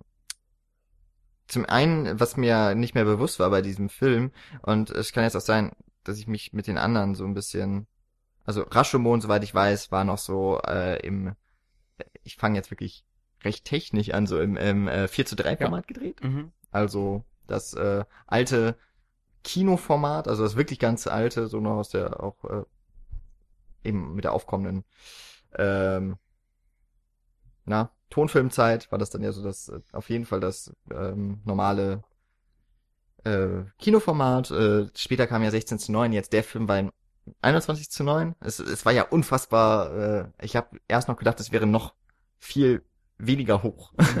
also, dass es ein richtig krasses Breitbild war. Auf meinem Fernseher war kaum was zu sehen. Das äh, ist gerade äh, ganz interessant, weil ich habe auch ein YouTube-Video, das kann ich auch noch verlinken, gesehen, ähm, über verschiedene Aspect Ratios Mhm. und das fängt da so damit an, dass Lawrence of Arabia in Family Guy gezeigt wird und das ist auf dem äh, Fernseher von denen so ein schmaler Streifen, dass man eigentlich gar nichts erkennen kann. ähm, und so ein bisschen habe ich mich da gerade auch dann am Anfang gefühlt von Yojimbo und dieses äh, eben doch sehr starke Breitbildformat äh, ist ja eigentlich so reserviert für epische Filme, für Mhm. monumentale Filme. Und es hat mich überrascht, weil ich mich eben bei dem Film so erinnern konnte, ganz anders als bei Sieben Samurai, der ja offensichtlich monumental ist, der riesige Szenen hat äh, mit Armeen, die ja eigentlich gegeneinander ähm, treten, große Landschaften und Yojimbo spielt ja im Grunde nur in diesem Dorf, das auch und in sehr vielen Räumen und das eigentlich von diesem von der Möglichkeit dieses Breitbildformats eine große Landschaft zu zeigen oder so wird eigentlich kaum Nutzen gezogen. Aber irgendwie gibt es mir trotzdem so von Anfang an das Gefühl, okay, ich sehe jetzt hier so einen epischen Film. Ich, ich finde aber, dass der Nutzen gerade dadurch gezogen wird, dass eben nicht so viel Nutzen rausgezogen wird. Also wir haben ja schon mehrmals jetzt, um nochmal kurz auf Toshiro Mifune rauszugehen, dass er eben so dieser alleinstehende Held ist und so. Das wird ja eben durch so ein Breitbildformat nochmal deutlich unterstützt, wenn du dann so eine weite Straße hast, die du dann auch wirklich weit darstellst und in dieser Mitte läuft dann dieser Ronin oder dieser Schwertkämpfer allein lang. Dadurch hast du ja nochmal so eine ganz andere ganz andere Zentrierung auf diesen Charakter, wenn du eben da drum dieses, dieses weite Nichts und irgendwelche Felder und leere Straßen hast. Und gerade dadurch kann ja dieser Nutzen durch eine Leere, die eben nicht gefüllt wird durch irgendwelche monumentalen Kriegsschauplätze, ähm, auch nochmal einen ganz anderen, einen ganz anderen Aspekt des, des Charakters und des Films äh, verdeutlichen. Und auf der anderen Seite haben wir, ähm, und dann gehen wir jetzt vielleicht mal weiter, wie diese Bilder gefüllt werden, ja auch hat Kurosawa ja ein unglaubliches Talent dafür, diese Bilder einfach zu strukturieren mit Charakteren, die in diesen Bildern vorkommen. Wie sie sich hinsetzen, wie sie miteinander reden. Es gibt mehrere Szenen in diesem Wirtshaus, wo ähm, dieses Bild quasi so in zwei geteilt wird, während Mifune nach links guckt und mit dem Wirt redet, schaut der Wirt nach rechts und die sitzen quasi so, dass du immer nur die beiden Gesichter siehst und der Körper von denen übereinander liegt beispielsweise.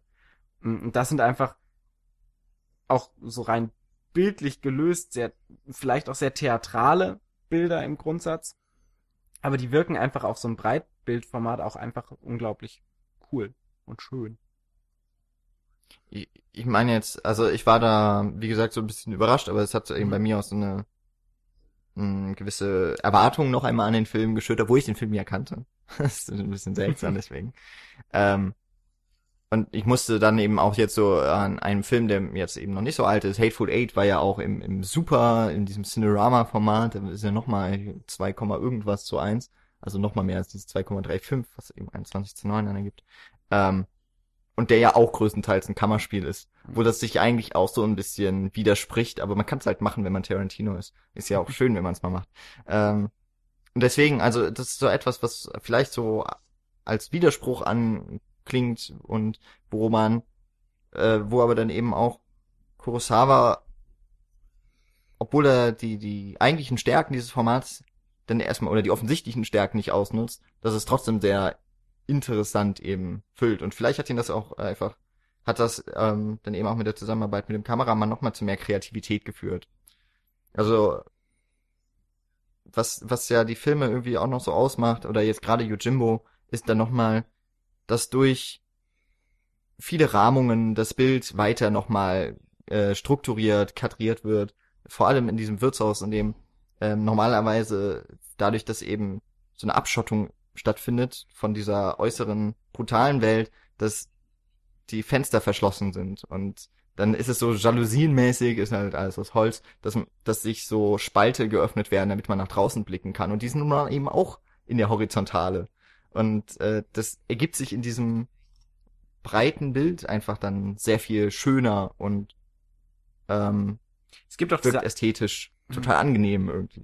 Es gibt auch diese eine Szene, wo sie ähm, gerade als der Inspektor in das Dorf kommt, wo sie durch das Fenster diesen Inspektor betrachten, ähm, wie er bei einem von diesen Lobbyisten-Leuten da rumhockt. Ähm, und man hat dann diese, diese Holzrahmung. Das heißt, du hast quasi so sechs kleine, sehr hohe äh, Streifen, durch die du das Ganze betrachten kannst. Ähm, und in jedem dieser Streifen sitzt einer dieser Männer und dann gibt's, kommt dann dieser Dorfvorsteher quasi rein und versucht so allen die äh, Füße zu küssen, letztlich. Also übertragen.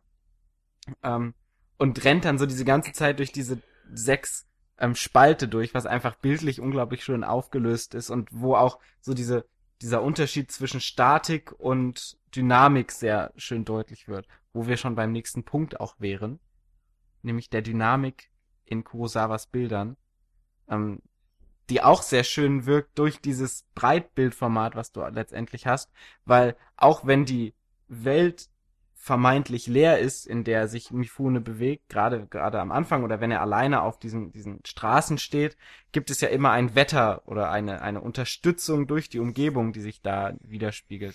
Du hast Wind, eigentlich konstanten Wind in diesem in diesem Film. Gerade am Anfang läuft er durch diese Felder, dann wird der Wind durch diese durch die Wogen Gräser sehr stark ver, verdeutlicht und am Ende oder in, in dem Moment, wo er das Dorf betritt, hast du diese staubigen Straßen. Das heißt, du hast eigentlich konstant Staub, der irgendwie durch die Ge Ge Gegend, äh, Gegend geweht wird, Wegend, der durch die Gegend geweht wird, ähm, und eben diese Roben, die sich ständig in Bewegung befinden, weil sie eben so so weit und so flatterig angelegt sind, was dem Film, äh, dem Bild, obwohl es leer scheint, immer eine eine Grundspannung irgendwie verleihen, weil sich immer irgendwas bewegt, was sehr subtil dann dargestellt wird.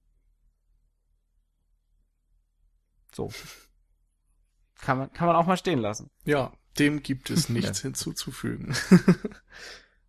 Oder, oder halt auch mal wehen lassen, anstatt Ja. stehen lassen. Ja, es ist schon schön irgendwie, weil Kurosawa, also der hat jetzt nicht konstant Kamerabewegungen, die das Geschehen lebendig halten, aber es passiert eben in jedem Bild irgendwas. Also irgendeine Form von Bewegung ist eben doch immer zu erkennen und sei es nur der Wind, der irgendwie Staub aufwirbelt oder die, die Kleidung bewegt oder so. Aber es gibt ganz selten tatsächlich ein, eine hundertprozentige Ruhephase.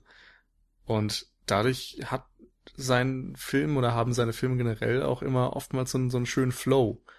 Also es ist irgendwie, ich weiß nicht, es wird irgendwie mal vorangetrieben auf so eine unbewusste Art und Weise für den Zuschauer. Und so Spannung wird da ja auch erzeugt. Du hast ja nicht diese komplette Ruhe, sondern du hast halt irgendwie auch ständig diese Assoziation des nahenden Sturms, weil eben ständig dieser Wind da ist und gerade in der, in Hinsicht dieser zwei sich bekämpfenden Banden eben auch unter dem Punkt, dass dieser Wirt Angst hat vor diesem großen Sturm, dass eben dann irgendwann dieser Ausbruch kommt und alles in Schutt und Asche liegt, der die ganze Zeit im Film ähm, vorhanden ist, ist das quasi auch die ganze Zeit so eine, so eine Hinarbeitung auf diesen Ja. Höhepunkt durch den Wind. Die Straßen sind tatsächlich auch immer mit äh, Laub bedeckt, der dann, das dann, das ist mir auch vorher beim, bei der Sichtung vorher noch nicht aufgefallen, dass du ständig wirklich Laub auf diesen Straßen hast, das sich bewegt und raschelt und dementsprechend auch immer einen, einen ähm, durch den auf einer tonalen Ebene immer sehr immer was ähm, noch diesen Wind quasi nicht nur visuell unterstützt, sondern eben auch ähm, auditiv Ja. unterstützt. Als ich, als ich den Film jetzt nochmal gesehen habe, ähm, bei dem Laub, bei diesem ganzen Staub, der durch diese Straßen weht, habe ich immer gedacht, wie wahnsinnig laut das an diesem Set se Mhm. sein musste. Weil da müssen, da müssen ja riesige Windanlagen aufgebaut worden sein, damit Ja. sich da so viel bewegt. Gerade dann beim letzten äh, Showdown im Grunde, äh, der, wo dann Mifune sich noch der einen verbliebenen Bande gegenüber sieht und was da für Staubwolken Ja. äh, hervorkommen aus äh, von den Häusern hinter den Häusern. Ja, das die ist der Schauspieler Wahnsinn. konnten angeblich kaum die Augen offen halten. Wegen diesem ganzen Sand, der da durchgepustet wurde. Und ich habe immer das Ja. Gefühl, es fehlt eigentlich nur noch so ein bisschen Tumbleweed und es wäre eine 1A-Western-Szene. Genau. Ja. Ja. Ist sogar meiner Mutter aufgefallen. Also ich habe das den Film zu Hause bei meiner Mutter geguckt. Ähm, und meine Mom hat so währenddessen gebügelt und, und ist rumgelaufen und hat halt immer mal gehört diesen Film. Also sie ja, kann jetzt kein Englisch, das heißt, sie konnte die Untertitel nicht lesen und Japanisch kann sie leider auch nicht so gut. Das heißt, sie hat den Film auch nicht so gut verstanden. Aber sie hat dann auch gemeint, ach, das ist ja schön, die ganze Zeit dieser Wind im Hintergrund, das hört sich ja auch voll cool an. Ja, gerade wenn es jetzt so warm ist, ist das ein sehr, sehr beruhigendes Ja. Geräusch, Ja. muss man sagen. Aber wenn man drauf achtet, ist halt auch im ständig im Hintergrund dieser Wind auch zu hören. Nicht nur an, anhand des Rascheln, sondern halt auch so ein Wuhu. Sollten wir vielleicht auch bei unserem Podcast einbauen für diese, Die ganze für Zeit. diese Pausen, die wir ständig dazu. Wenn nicht gerade Ja. kommt. ja, Hoffentlich ist das wirklich nicht GEMA geschützt. Jetzt müssen wir jetzt doppelt so viel blechen. also der der Wind ist auf jeden Fall die äh, wicht, äh, die die äh, klügere Variante, weil der ist bestimmt nicht GEMA geschützt. ja. Stimmt. Nein, Paul. Was sagt eigentlich Nicolas Ja, Winding ähm, dazu? Ah! Einen Witz hatten wir aber auch schon vor vier Wochen. Ja, Hatten wir, ja. hatten wir über Wind gesprochen? Ich glaube, es ist nur drei so, her. so windig ist. Das kann auch sein. ja. Ähm, also ich, man wirft ja häufig, oder ich, keine Ahnung, ich habe so das Gefühl, mit Leuten, die jetzt nicht unbedingt äh, Filmwissenschaft studieren, die haben so so einen gewissen äh, so ein gewisses Vorurteil gegenüber älteren Filmen, wenn man sie mal so bezeichnet. Aber ich meine, bei einem 60 Jahre alten Film wäre es langsam okay, von was äh, altem Klassischem zu reden, äh, dass dass das langweilig wäre, die zu gucken, weil da passiert ja nicht so viel, es wird nicht so viel geschnitten. Ähm, es gibt nicht so die Special Effects, wie man sie von heute gewohnt ist und so weiter. Und da finde ich es eben so interessant, dass es eben, dass gerade Yojimbo, es passiert halt immer irgendetwas im Bild. Und äh, da muss man eigentlich auch gar nicht viel verstehen von dem, was passiert.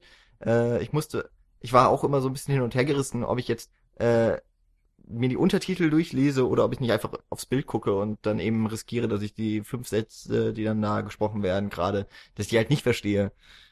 Ähm, weil, weil irgendwie wird mein Blick immer von irgendetwas ab, abgelenkt in dem Fall tatsächlich. Mhm. Also eben, entweder ist es eben dieser Staub, ist es dieses Laub. Bei dem Laub habe ich auch immer so das Gefühl gehabt, das wird ja auch so in Totalen gezeigt, so die gesamte Straße, die dann so gesäumt, äh, oder die, auf der sich eben das gesamte Laub bewegt und dann läuft äh, Mifune so in den Bildhintergrund und so wie was ganz Erhabenes hat das dann, wenn hinter ihm das Laub so äh, in Nachweht, Bewegung gerät. Ja.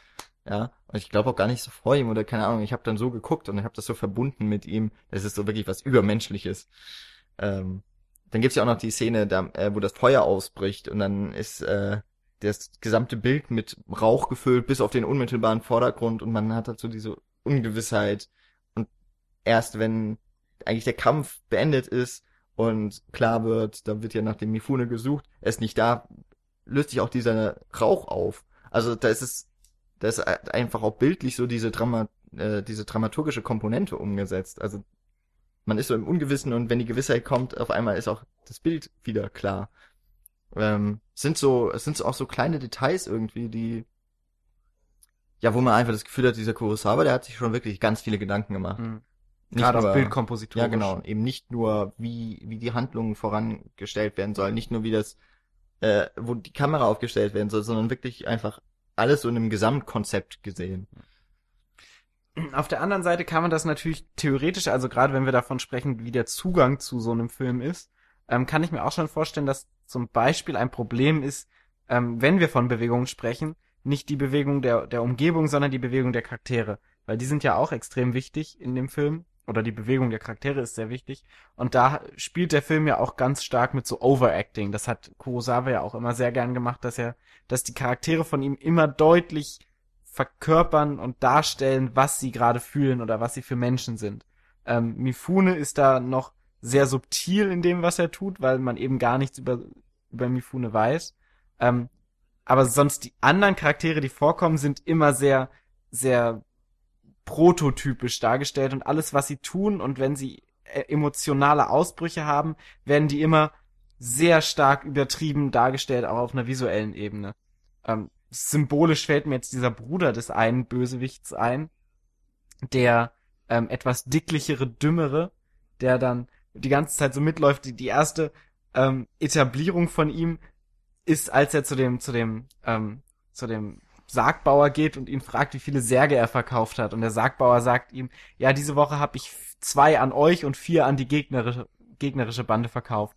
Und dann steht er dann so da, hat so seine Zunge aus diesem Mund, guckt so ganz dümmlich und nimmt so seine beiden Hände vors Gesicht, der eine mit vier Fingern und eine mit zwei Fingern und guckt erstmal so eine halbe Minute oder so, so zehn Sekunden auf diese Finger drauf und guckt dann so ganz langsam hoch und fängt dann an zu lachen und sagt dann, ja, gut, gute Woche. So, und das ist, das ist halt so keine Subtilität oder so, die du bekommst, aber ähm, dadurch hat halt Kurosawa auch wieder die Möglichkeit, sehr viel über das Körperliche zu spielen. Ähm, und, und sehr viel Emotionen, was, was du gerade gemeint hast, Jan, dass manchmal muss man gar nicht wissen, was die gerade reden, weil auch durch die Körperhaltung und durch die, die Mimik und Gestik der Charaktere oder die Position im Raum, ob sie sitzen, ob sie aufspringen, ob sie sich hinknien, sind eben immer ähm, verknüpft mit dem Innenleben dieser Charaktere und dadurch auch sofort ersichtlich, worum es letztendlich geht, ohne dass man weiß, worum es geht. Ja, worauf man allerdings kein, oder was kein Indienst ist, ist die Art und Weise, wie die Leute sprechen, weil eigentlich sind sie immer am Schreien. Ja, das hat meine Mutter auch gesagt, dass sie immer so schreien müssen. Ist ja ganz schlimm.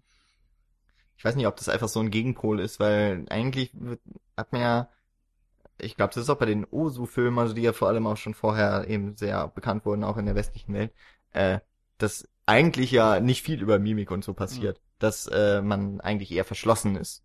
Ähm, ja. Gerade in der Öffentlichkeit eben. Und das ist hier jetzt bei, das war auch schon bei Rashomon halt, äh, da hat ja Mifune im Grunde so einen Verrückten gespielt, mhm. ja. Und so einen ähnlichen aufgetretenen Charakter gibt's jetzt auch, oder Figur gibt's ja auch in Yojimbo mit diesem Ortsvorsteher, wer ja. auch immer das ist. Der ja witzigerweise dann, äh, komme ich doch gerade nochmal so zum Remake von äh, Leone, der mit dem Sargbauer dann, glaube ich, in eine Person gefasst wurde in für eine Handvoll Dollar. Und auch da so ein aufgetreter, so einer mit irgendwie einer hoch, hoch, äh, hohen Stimme und sehr ähm, flatterhaft irgendwie so in seiner Gestalt. Die Etablierung von dieser Charakter, von diesem Charakter ist ja in beiden Filmen auch der gleiche. Es fängt ja damit an, dass der, dass der Hauptcharakter in das Dorf reinkommt und dann lugt er so hinter so einem äh, Haus hinvor und fängt dann an so zu lachen und klatscht dann so in die Hände und kommt so angetippelt und läuft ihm dann so die ganze Zeit hinterher, während der eigentlich nur ignoriert wird von, von dem Protagonisten. Ja. Ähm, vielleicht mussten die auch einfach so laut schreien, weil die Windanlagen einfach so laut waren, dass sie das so übertönen.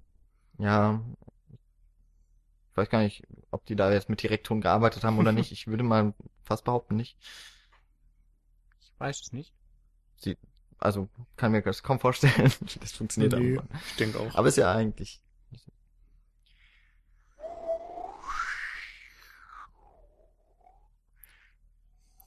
Ja. Wollen wir vielleicht ähm, nochmal so, ich, ich meine, wir haben es immer wieder eben eigentlich betont, so wie dieser Film von Kurosawa so im Grunde eine Art von Zwischenspiel darstellt, eben immer zwischen westlichen, östlichen Kulturen. In dem Fall, wir bleiben jetzt mal beim Kino als mhm. kulturellen Ort oder als kulturelle Institution. Ähm, das, also auf jeden Fall, Kurosawa hat davor Western gesehen. Das ist ja. irgendwie ersichtlich, einfach allein schon, wie dieses Dorf aussieht das sieht halt auch schon aus wie aus einem klassischen Western mit John Wayne und wahrscheinlich hat er davon auch Ja, er hat sich selbst immer als Weil großen ich nehme an, ne, die ersten zum Beispiel bezeichnet. Ja. Weil ich kann mir auch nicht vorstellen, dass die Amerikaner, wenn sie in ein Land kommen, nicht erstmal damit anfangen, den schönen Western zu zeigen ja. mit, äh, mit ihrem strahlenden äh, Sheriff oder Outlaw, wie auch immer. Auf jeden Fall derjenige, der äh, am Anfang ist es eher noch der Sheriff. Ja. der Outlaw kommt erst ein bisschen später. Und dass, dass Yojimbo diese Elemente eben aufnimmt, das im Grunde ist es auch schon so eine Art Remix, wie man es später von, wie man es ja immer so der Postmoderne zuschreibt, also gerade in den 90er Jahren mit dem Kino von Tarantino und so weiter, der das irgendwie dann massentauglich gemacht hat. Und das eben dann gleichermaßen Yojimbo und auch eigentlich noch Sanjuro. Äh, von Sanjuro kenne ich nur die eine Szene, so, ich glaube, das ist das äh, finale Duell, in dem sich die beiden Kontrahenten ziemlich lange einfach nur in, starren, in, in starrer Manier gegenüberstehen, bis einer den einen tödlichen, also natürlich Mifune, den einen tödlichen Move macht mit dem Schwert und der andere getroffen fällt zusammen und ist tot. Ja, wo, was später von Leone eben in äh, zwei glorreicher Lunken, das ist der The Good, The Bad and the Ugly, ähm, wo das ja nochmal auf die Spitze getrieben wird in dem Showdown, ja, in dem, glaube ich, fünf Minuten oder sechs Minuten lang Gesichter, Augen und Pistolen mhm. gezeigt werden in ihren Holstern. Ähm, also, das, das gerade diese beiden Filme, also 61 und 62, dass die schon einen, einen wahnsinnigen Impact irgendwie auch auf das Kino hatten, aufs Weltkino eben vor allem auch. Das japanische Kino ist damit ähm, auf jeden Fall auch, in dem Fall jetzt eben mit so einem, eben einem eigentlich auch populären Genre. Mhm ähm, und das vor allem eben auch schon in Japan davor populär war, ist ja im Grunde so der japanische Western, wenn man so möchte. Ähm, und das auch danach, also Yojimbo hat auch das japanische Kino und auch das chinesische äh, oder Hongkong, beziehungsweise da kamen ja auch dann später Filme, die dann so diese Wuja äh, Martial Arts also so ein bisschen vorwegnimmt, ähm, die sich auch auf Kurosawa beziehen, eben auf diese Art und Weise Mifune kämpft und da in diesen Wusha-Filmen, ich glaube, so der bekannteste oder der, der so dann immer mainstreamigste war dann Crouching Tiger, Hidden Dragon, relativ spät, 2000 oder so. Äh, wurde auch jetzt auch irgendwie von Netflix fortgesetzt und so. Äh, dass auch diese Filme irgendwie zurückzuführen sind auf eben diese Popularität auch von Kurosawas Samurai-Filmen. Ja, und dann gab's ja auch diesen Boom von den ganzen Spät-Samurai-Filmen dann tatsächlich, die dann sich eher darum drehten, dass du diesen kaputten Ronin hast, der dann auch versucht, irgendwie eher mehr auf so einen Rachefeldzug oder so zu gehen, wo der Protagonist ja auch wieder zu so einem Anti-Helden wird. Also dann ganz berühmt Lady Snowblood, der dann ja auch wieder von Quentin Tarantino aufgegriffen wurde. Oder die One-Armed Swordsman-Reihe, die dann in den 70ern losging, wo es dann um einen einarmigen Schwertmann geht, der dann auch Rache übt und, und nach Leuten sucht, zusammen mit seinem Sohn, glaube ich, dann auf, auf, auf Reise sich begibt. Was ein dann, Schwertmann. Ein, der Kann man sich vorstellen wie ein Schwertfisch. ja, der Schwertmann. ähm, ähm, aber das war ja dann auch, auch, auch in der japanischen Kultur ein großer Impact für die mhm. Filme, die dann auch in dem Schwertfilm-Genre dann äh, weiter fortgeführt wurden. Genauso wie dann eben äh, so Fistful of Dollars ja dann auch für den Spätwestern eine ganz starke Inspiration dann war. Ja, aber der Spätwestern insgesamt ist eben auch ohne diese Filme kaum denkbar. Also was da drin genau. steckt an Anti-Helden, an dieser bedrohlichen Welt, an Zynismus auch und eben auch schwarzem Humor teilweise, das ist irgendwie vorher nicht unbedingt denkbar gewesen und wurde dann natürlich in der Dollar-Trilogie von Leone irgendwie auf die Spitze geführt, aber auch Django oder äh, Leichenpflastern seinen Weg oder die ganzen anderen Kobuchi-Sachen mhm. eben und die vielen, vielen, vielen unbekannteren Sachen, die hätte es einfach nicht in der Form gegeben. Also wir können den historischen Wert von Yojimbo im Speziellen und Kurosawa im Allgemeinen eigentlich nicht genug exposieren ja. in diesem Moment. Mhm. Um, um noch vielleicht teilweise ist es ist nämlich wirklich erschreckend. Was heißt erschreckend? Das klingt ja so negativ. Aber es ist frappierend, äh, wenn man sich mal anguckt, wie äh, Toshiro Mifune in diesem Dorf dann äh, ankommt und dann schaut man einem äh, einfach mal kurz danach die Szene wie Clint Eastwood in ja. For Fistful Dollars. Der hat sich ja sogar abgeguckt, äh, dass der Mifune auf so einem, ich glaube, er ist äh, kaut auf so einem Getreidehalm rum. Mhm. Ja, und ich glaube bei ähm, da bin ich mir nicht mehr sicher, ob, ich glaube aber Clint Eastwood hatte auch schon eine Zigarette im Mund. Das ist dann ja auch etwas, was Lucky Luke beispielsweise dann abgenommen hat, oder? Ja. Äh, wo, wo sich das dann so. Also, äh, diese, die Punkte der Inspiration sind nahezu da unerschöpflich, wenn man sich die beiden Filme gerade anschaut. Und ja, ich finde es auch noch cool, äh, das haben wir jetzt noch nicht so erwähnt, aber kann sein, wir haben ja mal über The Good, The Bad and The Ugly gesprochen haben wir da The Good, The Bad and The Weird erwähnt. Also das ja auch tatsächlich, dass diese Reihe, ne, diese, diese Dollar-Trilogie, die ja aus dem Japanischen kommt, wird dann später in einem sogenannten Eastern-Film ja, äh, in Südkorea dann äh, wird wird im Grunde sich das östliche, äh, das kommt der Fernosten nimmt das westliche, was aus einem östlichen Film, aus einem fernöstlichen Film schon wieder stammt. Also wie wirklich auch mittlerweile ja sowieso das äh, globalisierte Welt und so wird niemanden schockieren.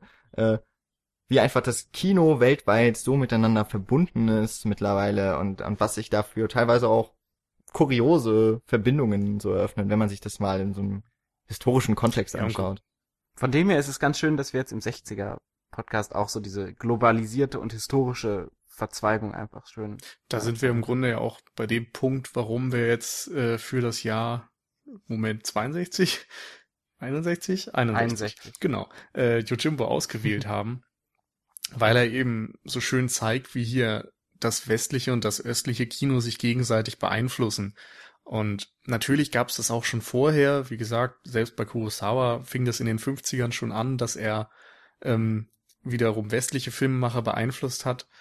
Aber in den 60ern ist es eben mit Jimbo auch irgendwie nochmal so der, der erste Höhepunkt, glaube ich, wo man wahrnimmt, wie, oder sagen wir zumindest seit dem Zweiten Weltkrieg, so der erste Punkt, wo es global wieder zusammenwächst. Also in der Frühgeschichte oder frühen Filmgeschichte war es ja so, dass jedes Land seine eigene Kinematografie hatte und jeder, jedes Land hat seine eigenen Filme produziert und erst nach und nach wurde dann auch exportiert und durch die Weltkriege ging das dann alles so ein bisschen flöten und jetzt haben wir wieder die Situation, wo alles zusammenwächst, wo sich Filmemacher voneinander auf der ganzen Welt beeinflussen lassen und da ist einfach Yojimbo ein schönes Beispiel. Die schöne äh, Parenthese, Parenthese, Synthese. Die schöne Zusammenführung von allem. Also dem alles Synthese, ja. Synthese, ja. Wollen wir vielleicht noch, ähm, das war ja auch ein, ein Vorschlag von Nils, dass wir vielleicht noch so offenbaren, dass wir uns tatsächlich auch Gedanken, also du hast gerade sehr schön zusammengefasst eben, warum wir Yojimbo ausgewählt haben. Ist jetzt nicht so, dass wir einfach gesagt haben, oh guck mal, 61 kam Kurosawa Yojimbo, den nehmen wir. ähm, dass wir vielleicht nochmal, ähm, wie wir es ja auch in der vorigen Woche gemacht haben, äh, dass wir noch so einen kurzen Einblick darauf geben, was so das Filmjahr 61, äh, wir sind ja, das haben wir hoffentlich erwähnt letzte Woche, äh, haben, äh, wir sind ja von dem IMDb-Daten ausgegangen, also die Filme, die 61 dann ihre Premiere hatten. Mhm. Äh, nicht ähm, unbedingt jetzt in Deutschland, auch nicht unbedingt in Amerika dann schon. Aber wollen wir vielleicht noch so ähm, in diesem, jetzt gerade, wo wir, glaube ich, so auch zum Ende hinkommen, noch so über ein paar andere Filme ganz kurz reden, die ähm, auch eben das Jahr 61 so für uns äh, so aus dem aus der Rückschau ähm, mitbestimmt haben, aber wo ich glaube ich, äh, wenn ich so die Liste nochmal so sehe, die Filme, die in der engeren Auswahl waren, allesamt eben nicht diesen Einfluss auch einfach hatten. Also gerade das jetzt, was bei Yojimbo eigentlich auch Hm. ja mit Also ich glaube, war, West Side Story als ähm, so der Höhepunkt dieser Musical-Ära, den könnte man noch mal nennen. Der hat auch gerade durch diese Choreografie, dass er irgendwie moderne Gangkämpfe auf dieser tänzerischen Ebene umgesetzt hat, auch noch mal sehr viele Filmemacher beeinflusst und auch natürlich Musical- und Theaterleute auf der ganzen Welt. Ja, Äh, an der Stelle müssen wir uns natürlich bei Gorman Gast entschuldigen, dass wir jetzt nicht West Side Story, den er sich gewünscht hatte, dass wir den mal besprechen, äh, Singing in the Rain, war das in der Diskussion, dass wir den jetzt nicht genommen haben, obwohl es sich ja so schön angeboten hätte bei dem Thema. Kommt bestimmt irgendwann. Ja, haben wir uns, äh, haben wir uns aufgeschrieben. Ist nicht vergessen, nur vertagt. ja, einer meiner That's a großen- different story. Ja. There's the difference. Ähm, ich hatte ja einen Film, den ich durch äh, meine, ja, durch mein erstes Seminar im Master oder in eines meiner ersten Seminare, die ich jetzt im Master hatte, so äh, an mich rangetragen wurde. Äh, L'année dernière am Marienbad, also das letzte Jahr in Marienbad von Alain René ist so äh, im, naja, ich muss nicht, glaube ich, nicht mehr erwähnen, dass ich französisches Kino mag. Was? Äh, René, der einfach auch so eine Figur ist, der ist äh, auch erst letztes Jahr oder vor zwei Jahren ist er erst gestorben, hatte 2013 noch einen Film auf der Berlinale, der hat über auch Jahrzehnte hinweg ähm, Filme gedreht, L'année dernière Marienbad ist äh, durch seine Struktur sicherlich auch äh, sehr interessant, ist total rätselhaft, enigmatisch, ist so ein schönes Wort, ähm, und hat sicherlich auch über die Art und Weise, wie äh, so Erinnerungen oder gedachte Erinnerungen, fiktionales, reales, wie sich das alles so verbindet und sich letzten Endes, dass am Ende eigentlich gar nicht klar ist, was das war, was nicht. Ähm, das ist auch etwas, was auf jeden Fall die Jahre so überdauert hat und was so mit Marienbad irgendwie einen, einen sehr frühen Höhepunkt einfach hatte, wo so Traumwelten in, irgendwie trotzdem auf eine realistischere Art und Weise, als das jetzt dem Surrealismus beispielsweise zu schreiben würde. Haben wir da nicht Also- auch kurz im Traum-Podcast drüber gesprochen? Puh, ja, da hatte ich ihn bestimmt noch nicht gesehen, aber vielleicht. Hm. Das ist so ein Film, der wurde uns auch schon, glaube ich, sehr früh im Filmwissenschaftsstudium immer mal wieder so, Hm, der hat uns, ja. der ist uns immer wieder begegnet, ohne dass, dass er jetzt wirklich mal Thema akzentuiert war. Ich glaube, wir hatten mal die Wahl, ob wir den Film gucken wollen und analysieren wollen.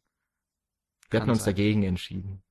War das, als wir dann einen anderen Film, den wir vielleicht noch besprechen wurden, vorkamen? Wir ja Drowning by Numbers? Nee. Egal. Dann Apropos Numbers, äh, in diesem Film, äh, in dem Jahr 61 kam nämlich auch 101 Dalmatiner raus. Ähm, ja, Zeichentrickfilm, der Disney in der, ja, in der Ära von Disney, in denen die Zeichnungen schon nicht mehr ganz so, krude waren. nee, da waren sie ja krude. Ach, waren sie da krude? Ja, ja, 101. Ich Ich habe den gar nicht mehr so ganz im Kopf. müssen wir mal nachschauen, ob das vielleicht sogar der erste Film war, der auf diese Art und Weise, der nicht mehr diese, also äh, Dornröschen, Sleeping Beauty war so Mhm. der letzte Film, dann er, erstmal für lange Zeit, dass Disney irgendwie wirklich so die, ja, sehr, sehr detaillierten, naja, Märchenoptik. gab's vielleicht trotzdem noch, aber das, das eben nicht mehr so, keine Ahnung, das sieht so perfekt aus. Ja. Ja, also da haben, dass sie so bis ins letzte Detail irgendwie gearbeitet haben. 101 Dalmatiner, das sieht so ein bisschen aus, als wären noch teilweise so die Skizzen So durch. Schraffurmäßig, ja. Ja, stimmt, ich erinnere mich. Insofern wäre das vielleicht auch nochmal für Disney ein interessanter Film gewesen. Ja. Wobei 101 Dalmatiner so im Disney-Övre ja eher immer so ein bisschen abfällt auch. Habe ich das Gefühl. Ja, äh, vielleicht, äh, ich habe ja noch so eine, äh, habe eigentlich ja noch vor, so einen Text zu schreiben über Realverfilmungen von Disney. Mhm. 101 Dalmatiner war eine der ersten, die Realverfilmung von Disney basierend auf tatsächlich? einem Animationsfilm und war ja sehr erfolgreich. Ich hatte damals Albträume von der Serie. Die hatten da so eine komische Folge mit, es gab ja 102 Dalmatiner als Serie dann, wo dann, In 102 Folgen. weiß ich nicht, aber dann kam dann so ein komisches Huhn vor. Und dann gab es so eine Folge, wo die so äh, dieses Huhn erschrecken wollten und sich alle als Außerirdische äh, getarnt haben. Und meine Mutter war nicht zu Hause. Das war so eine Stunde, ich war, weiß ich nicht, sechs Jahre alt oder so und habe diese Folge geguckt, weil ich Fernsehen gucken wollte, um mich davon abzulenken, dass meine Mutter nicht zu Hause war. Und dann kam diese gruselige Alien-Folge. Und dann habe ich angefangen zu weinen und nach meiner Mutter zu rufen. Ja, gloriose Zeiten aus Pauls Vergangenheit. Ja. Schön. Und du hast wahrscheinlich aber auch nur Fernsehen geguckt, weil deine Mutter nicht da war und du deswegen durftest. Äh, ja, das war, glaube ich, so das Ding, dass ich dann äh, immer Fernsehen gucken durfte, damit ich äh, nicht so rumschreie. Ah. Ja. Aber zum Glück bin ich vor zwei Jahren ja ausgezogen. Und lebst noch. Naja. Naja. ja. Ohne Fernseher sonst sogar. würdest du ja auch Ja, nicht ja. mehr leben wahrscheinlich. Vermutlich. Ja. Zu viele außerirdische. Hühner. Ähm, Ja. Nee, das Huhn war ja nicht außerirdisch. Die anderen waren, die aber Dalmatiner waren weißt ja gar nicht, was heute noch im Fernsehen Weiß. alles unterwegs ist. Also Ach, ich das sag nur ich außerirdische. Hühner. Also nimm dich in Acht. Gut. Also, liebe Kinder, schaut kein Fernsehen. Es ist schlecht für eure, für eure geistige Entwicklung. ja, außer Neo Magazin Royal. ja, weiß ich auch nicht, ob das so gut für die geistige Entwicklung ist. Kommt drauf an, in welche Richtung.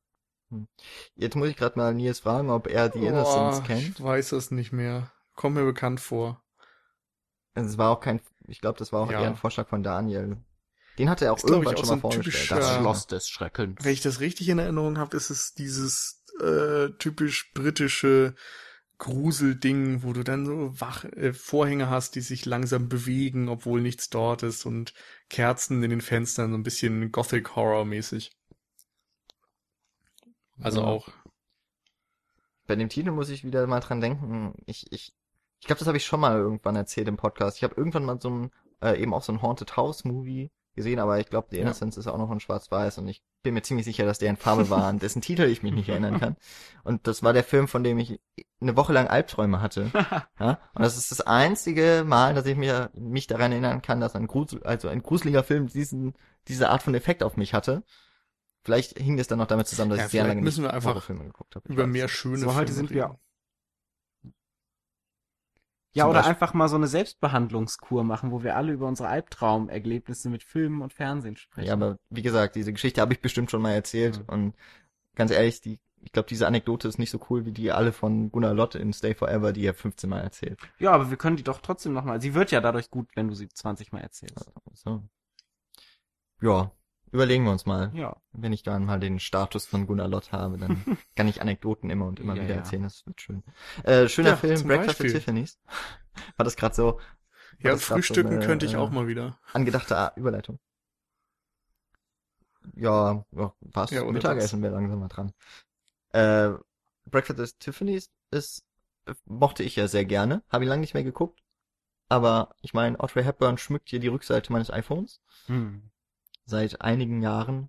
Insofern, äh, ja, jetzt so ein Film, der vielleicht wegen Audrey Hepburn ganz gut so für die 60er Jahre gepasst hätte. Aber ich glaube jetzt so, um das, um die Hollywood-Filme dieser Zeit abzubilden, haben wir bestimmt noch irgendwas anderes parat, hoffe ich zumindest, dass da noch. Ansonsten hätten wir den einen Aspekt vielleicht ausgelassen. Warum? Nee, wir haben da schon Haben wir noch, haben Wir haben noch. was. Wir haben noch Da Wir wollen nicht zu viel verraten. Ja, und Breakfast at Tiffany's, das wäre auch so ein Film, Vielleicht machen wir irgendwann mal eine neue Liste mit fünf Filmen die, äh, von jedem, die wir besprechen müssen, bevor der Podcast endet. Wenn wir alle durchhaben, die wir dann, äh, die wir im Moment aufgeschrieben haben. Da wäre Breakfast at Tiffany's bei mir drauf. Haben wir noch Männlich. viele Filme? Ich denke, das Muss langsam reicht als Klo. Überblick, Genau. was in diesem Jahr noch so alles vorgefallen ist in filmischer Hinsicht. Jan möchte bestimmt noch das Urteil von Nürnberg erwähnen, aber ansonsten. Ja, ist glaube ich mit Marlene Dietrich. Insofern natürlich auch ein ganz interessanter Film, aber gesehen habe ich ihn noch nicht. Gut. Gut, dann haben wir das auch Aber abgehandelt. hätte ich natürlich für diese Folge gemacht, hätten wir ihn ausgewählt. ich war schon mal in. Nürnberg. Ja, und wie ist dein Urteil? Ja, war, war eine schöne Stadt. Ja. Siehst du, haben wir den Film gut zusammengefasst. Ja. ja. 61, äh, ja doch, 61 war das. Ja. ähm, mit einem, wie wir irgendwie jetzt äh, nochmal zusammenfassend sagen können, eine, einem Wendepunkt und einem irgendwie einem so ein- zentralen einem- Punkt ja. Film, globaler Filmhistorie. Und das soll nächste Woche natürlich wahr? dann auch fortgeführt Ja, werden. Dafür bin ich hier. Genau. Da geht's dann, soweit ich weiß, genau, es geht dann Mhm. wieder auf unseren Kontinenten. Ähm, Unseren Kontinenten, den Ja. ganzen, die wir hier um uns haben. wir können ja mal anteasern, weil äh, das sind ja Filme, die haben wir teilweise auch noch nicht vorher gesehen. Nächste Woche ist Nee, dann äh. Godard dran. Truffaut, verdammt. Ach Mensch, Jan. Ich bin jetzt schon so ein bisschen enttäuscht. Genau. Ne? Jules Jim, aber auf jeden Fall. Äh, und Nouvelle Vague. Stimmt, wir Ja. haben Godard gar nicht mit reingenommen. Aber weil mehr wir dazu Jules Jim dann nächste haben. Woche. Ach Gott. Ja, genau. Ich glaube, das war dann bei den 60ern, ne? Wo wir über Godard nachgedacht haben. Naja. Das ist halt das ja Problem. letzten Zehn Filme machen, können ein Jahrzehnt ja auch nur bedingt abbilden und da muss man sich Stellvertreter raussuchen, genauso wie Kurosawa jetzt für das gesamte fernöstliche Kino herhalten muss. Ja. Aber ich meine, wenn man schon zehn Filme auswählen muss für ein Jahrzehnt, dann haben wir natürlich genau die zehn Filme ausgewählt. Also, Die richtigen. ne? Genau. Also, Ja. wenn, dann so, wie wir es machen. Genau. Und wenn ihr das nicht so findet, schreibt uns keine Nachrichten. Ruft uns nicht Geht an. nicht über los. Zieht keine Aber- Weiter. Ein. Ja. Aber ihr könnt uns natürlich trotzdem, äh, Jede andere Form von Nachricht schicken. genau, zum Beispiel auf iTunes. Ja, bei iTunes könntet ihr uns natürlich bewerten. Vielleicht findet ihr ja gerade jetzt diese ähm, zehn Wochen, die wir mit Filmen aus vergangenen Zeiten füllen, so interessant, dass ihr denkt, wow, cool, das ist ja mal etwas, das habe ich ja noch nie gehört. Äh, habt ihr wahrscheinlich die Wiederaufführung noch nicht gehört, äh, die dann natürlich mal wieder empfohlen sei. Ähm, und dann könnt ihr natürlich eine Kritik hinterlassen, so einen Kommentar und äh, Sternewertungen, möglichst viele Sterne. Und ansonsten äh, wo es alles ein bisschen interaktiver wird, natürlich auf unserer Homepage cinecouch.net. Da findet ihr auch äh, die die genannten Links und auf jeden Fall noch ähm, ein oder zwei. Ich bin mir gerade nicht sicher, wie viele Every Frame äh, Videos Every Frame a Painting nochmal zu Kurosawa gemacht hatte. Eins, glaube ich. War das immer. war das eins? Mhm, Es gab noch eins. in- Okay. Ich dachte da, nicht, genau es über extra noch mal äh, was nee, aber ich glaube, es gab eins über Drive von Reffen, wo äh, er so diese Kadrierung äh, eingesetzt hat, also wie man Ja. im Grunde das Blocking betreiben kann, also eine Figur nach links oben und nach rechts oben Mhm. Im Frame positionieren kann, was man darüber ausdrücken kann und sowas. Genau. Findet man alles in den Links auf der Seite. Genau. Und äh, ansonsten bei Facebook gerne liken, gerne kommentieren, gerne auch Nachrichten schreiben. Jetzt, wenn ihr Filmwünsche habt, geht das auch über Twitter. Wir können halt auf jeden Fall nicht allen irgendwie gerecht werden, aber wir können die Liste, wie das ja Listen so an sich haben, immer gerne fortführen und erweitern. Und äh, irgendwann einmal werden wir uns auch diesem Film Mhm. widmen. Aber Auf Twitter kann man das auch machen, nicht wahr? genau. Immer wieder Cine Couch. Und, ganz neu, jetzt, seit letzter Woche, Wird mir noch nicht sagen. na gut, dann schneiden wir das raus. Genau. Gut. Also, wenn ihr das alles rausgelassen habt, was ihr nicht mehr in euch äh, halten konntet, dann ähm, seid ihr wahrscheinlich bereit, dass wir nächste Woche eben weiterziehen durch die 60er Jahre, durch die Filmgeschichte und durch die Länder dieser Welt. Folgt uns auf unserer Zeitreise durch die Vergangenheit. Ja. So, damit verlassen wir das Dorf, So, um schauen jetzt noch nicht zurück. Außer in Sanchuro. und um mit einem und mit einem Filmtitel noch zu enden. Vom Winde verweht. Gone with the Wind. Genau. Ciao. Bis zum nächsten Mal. Tschüss.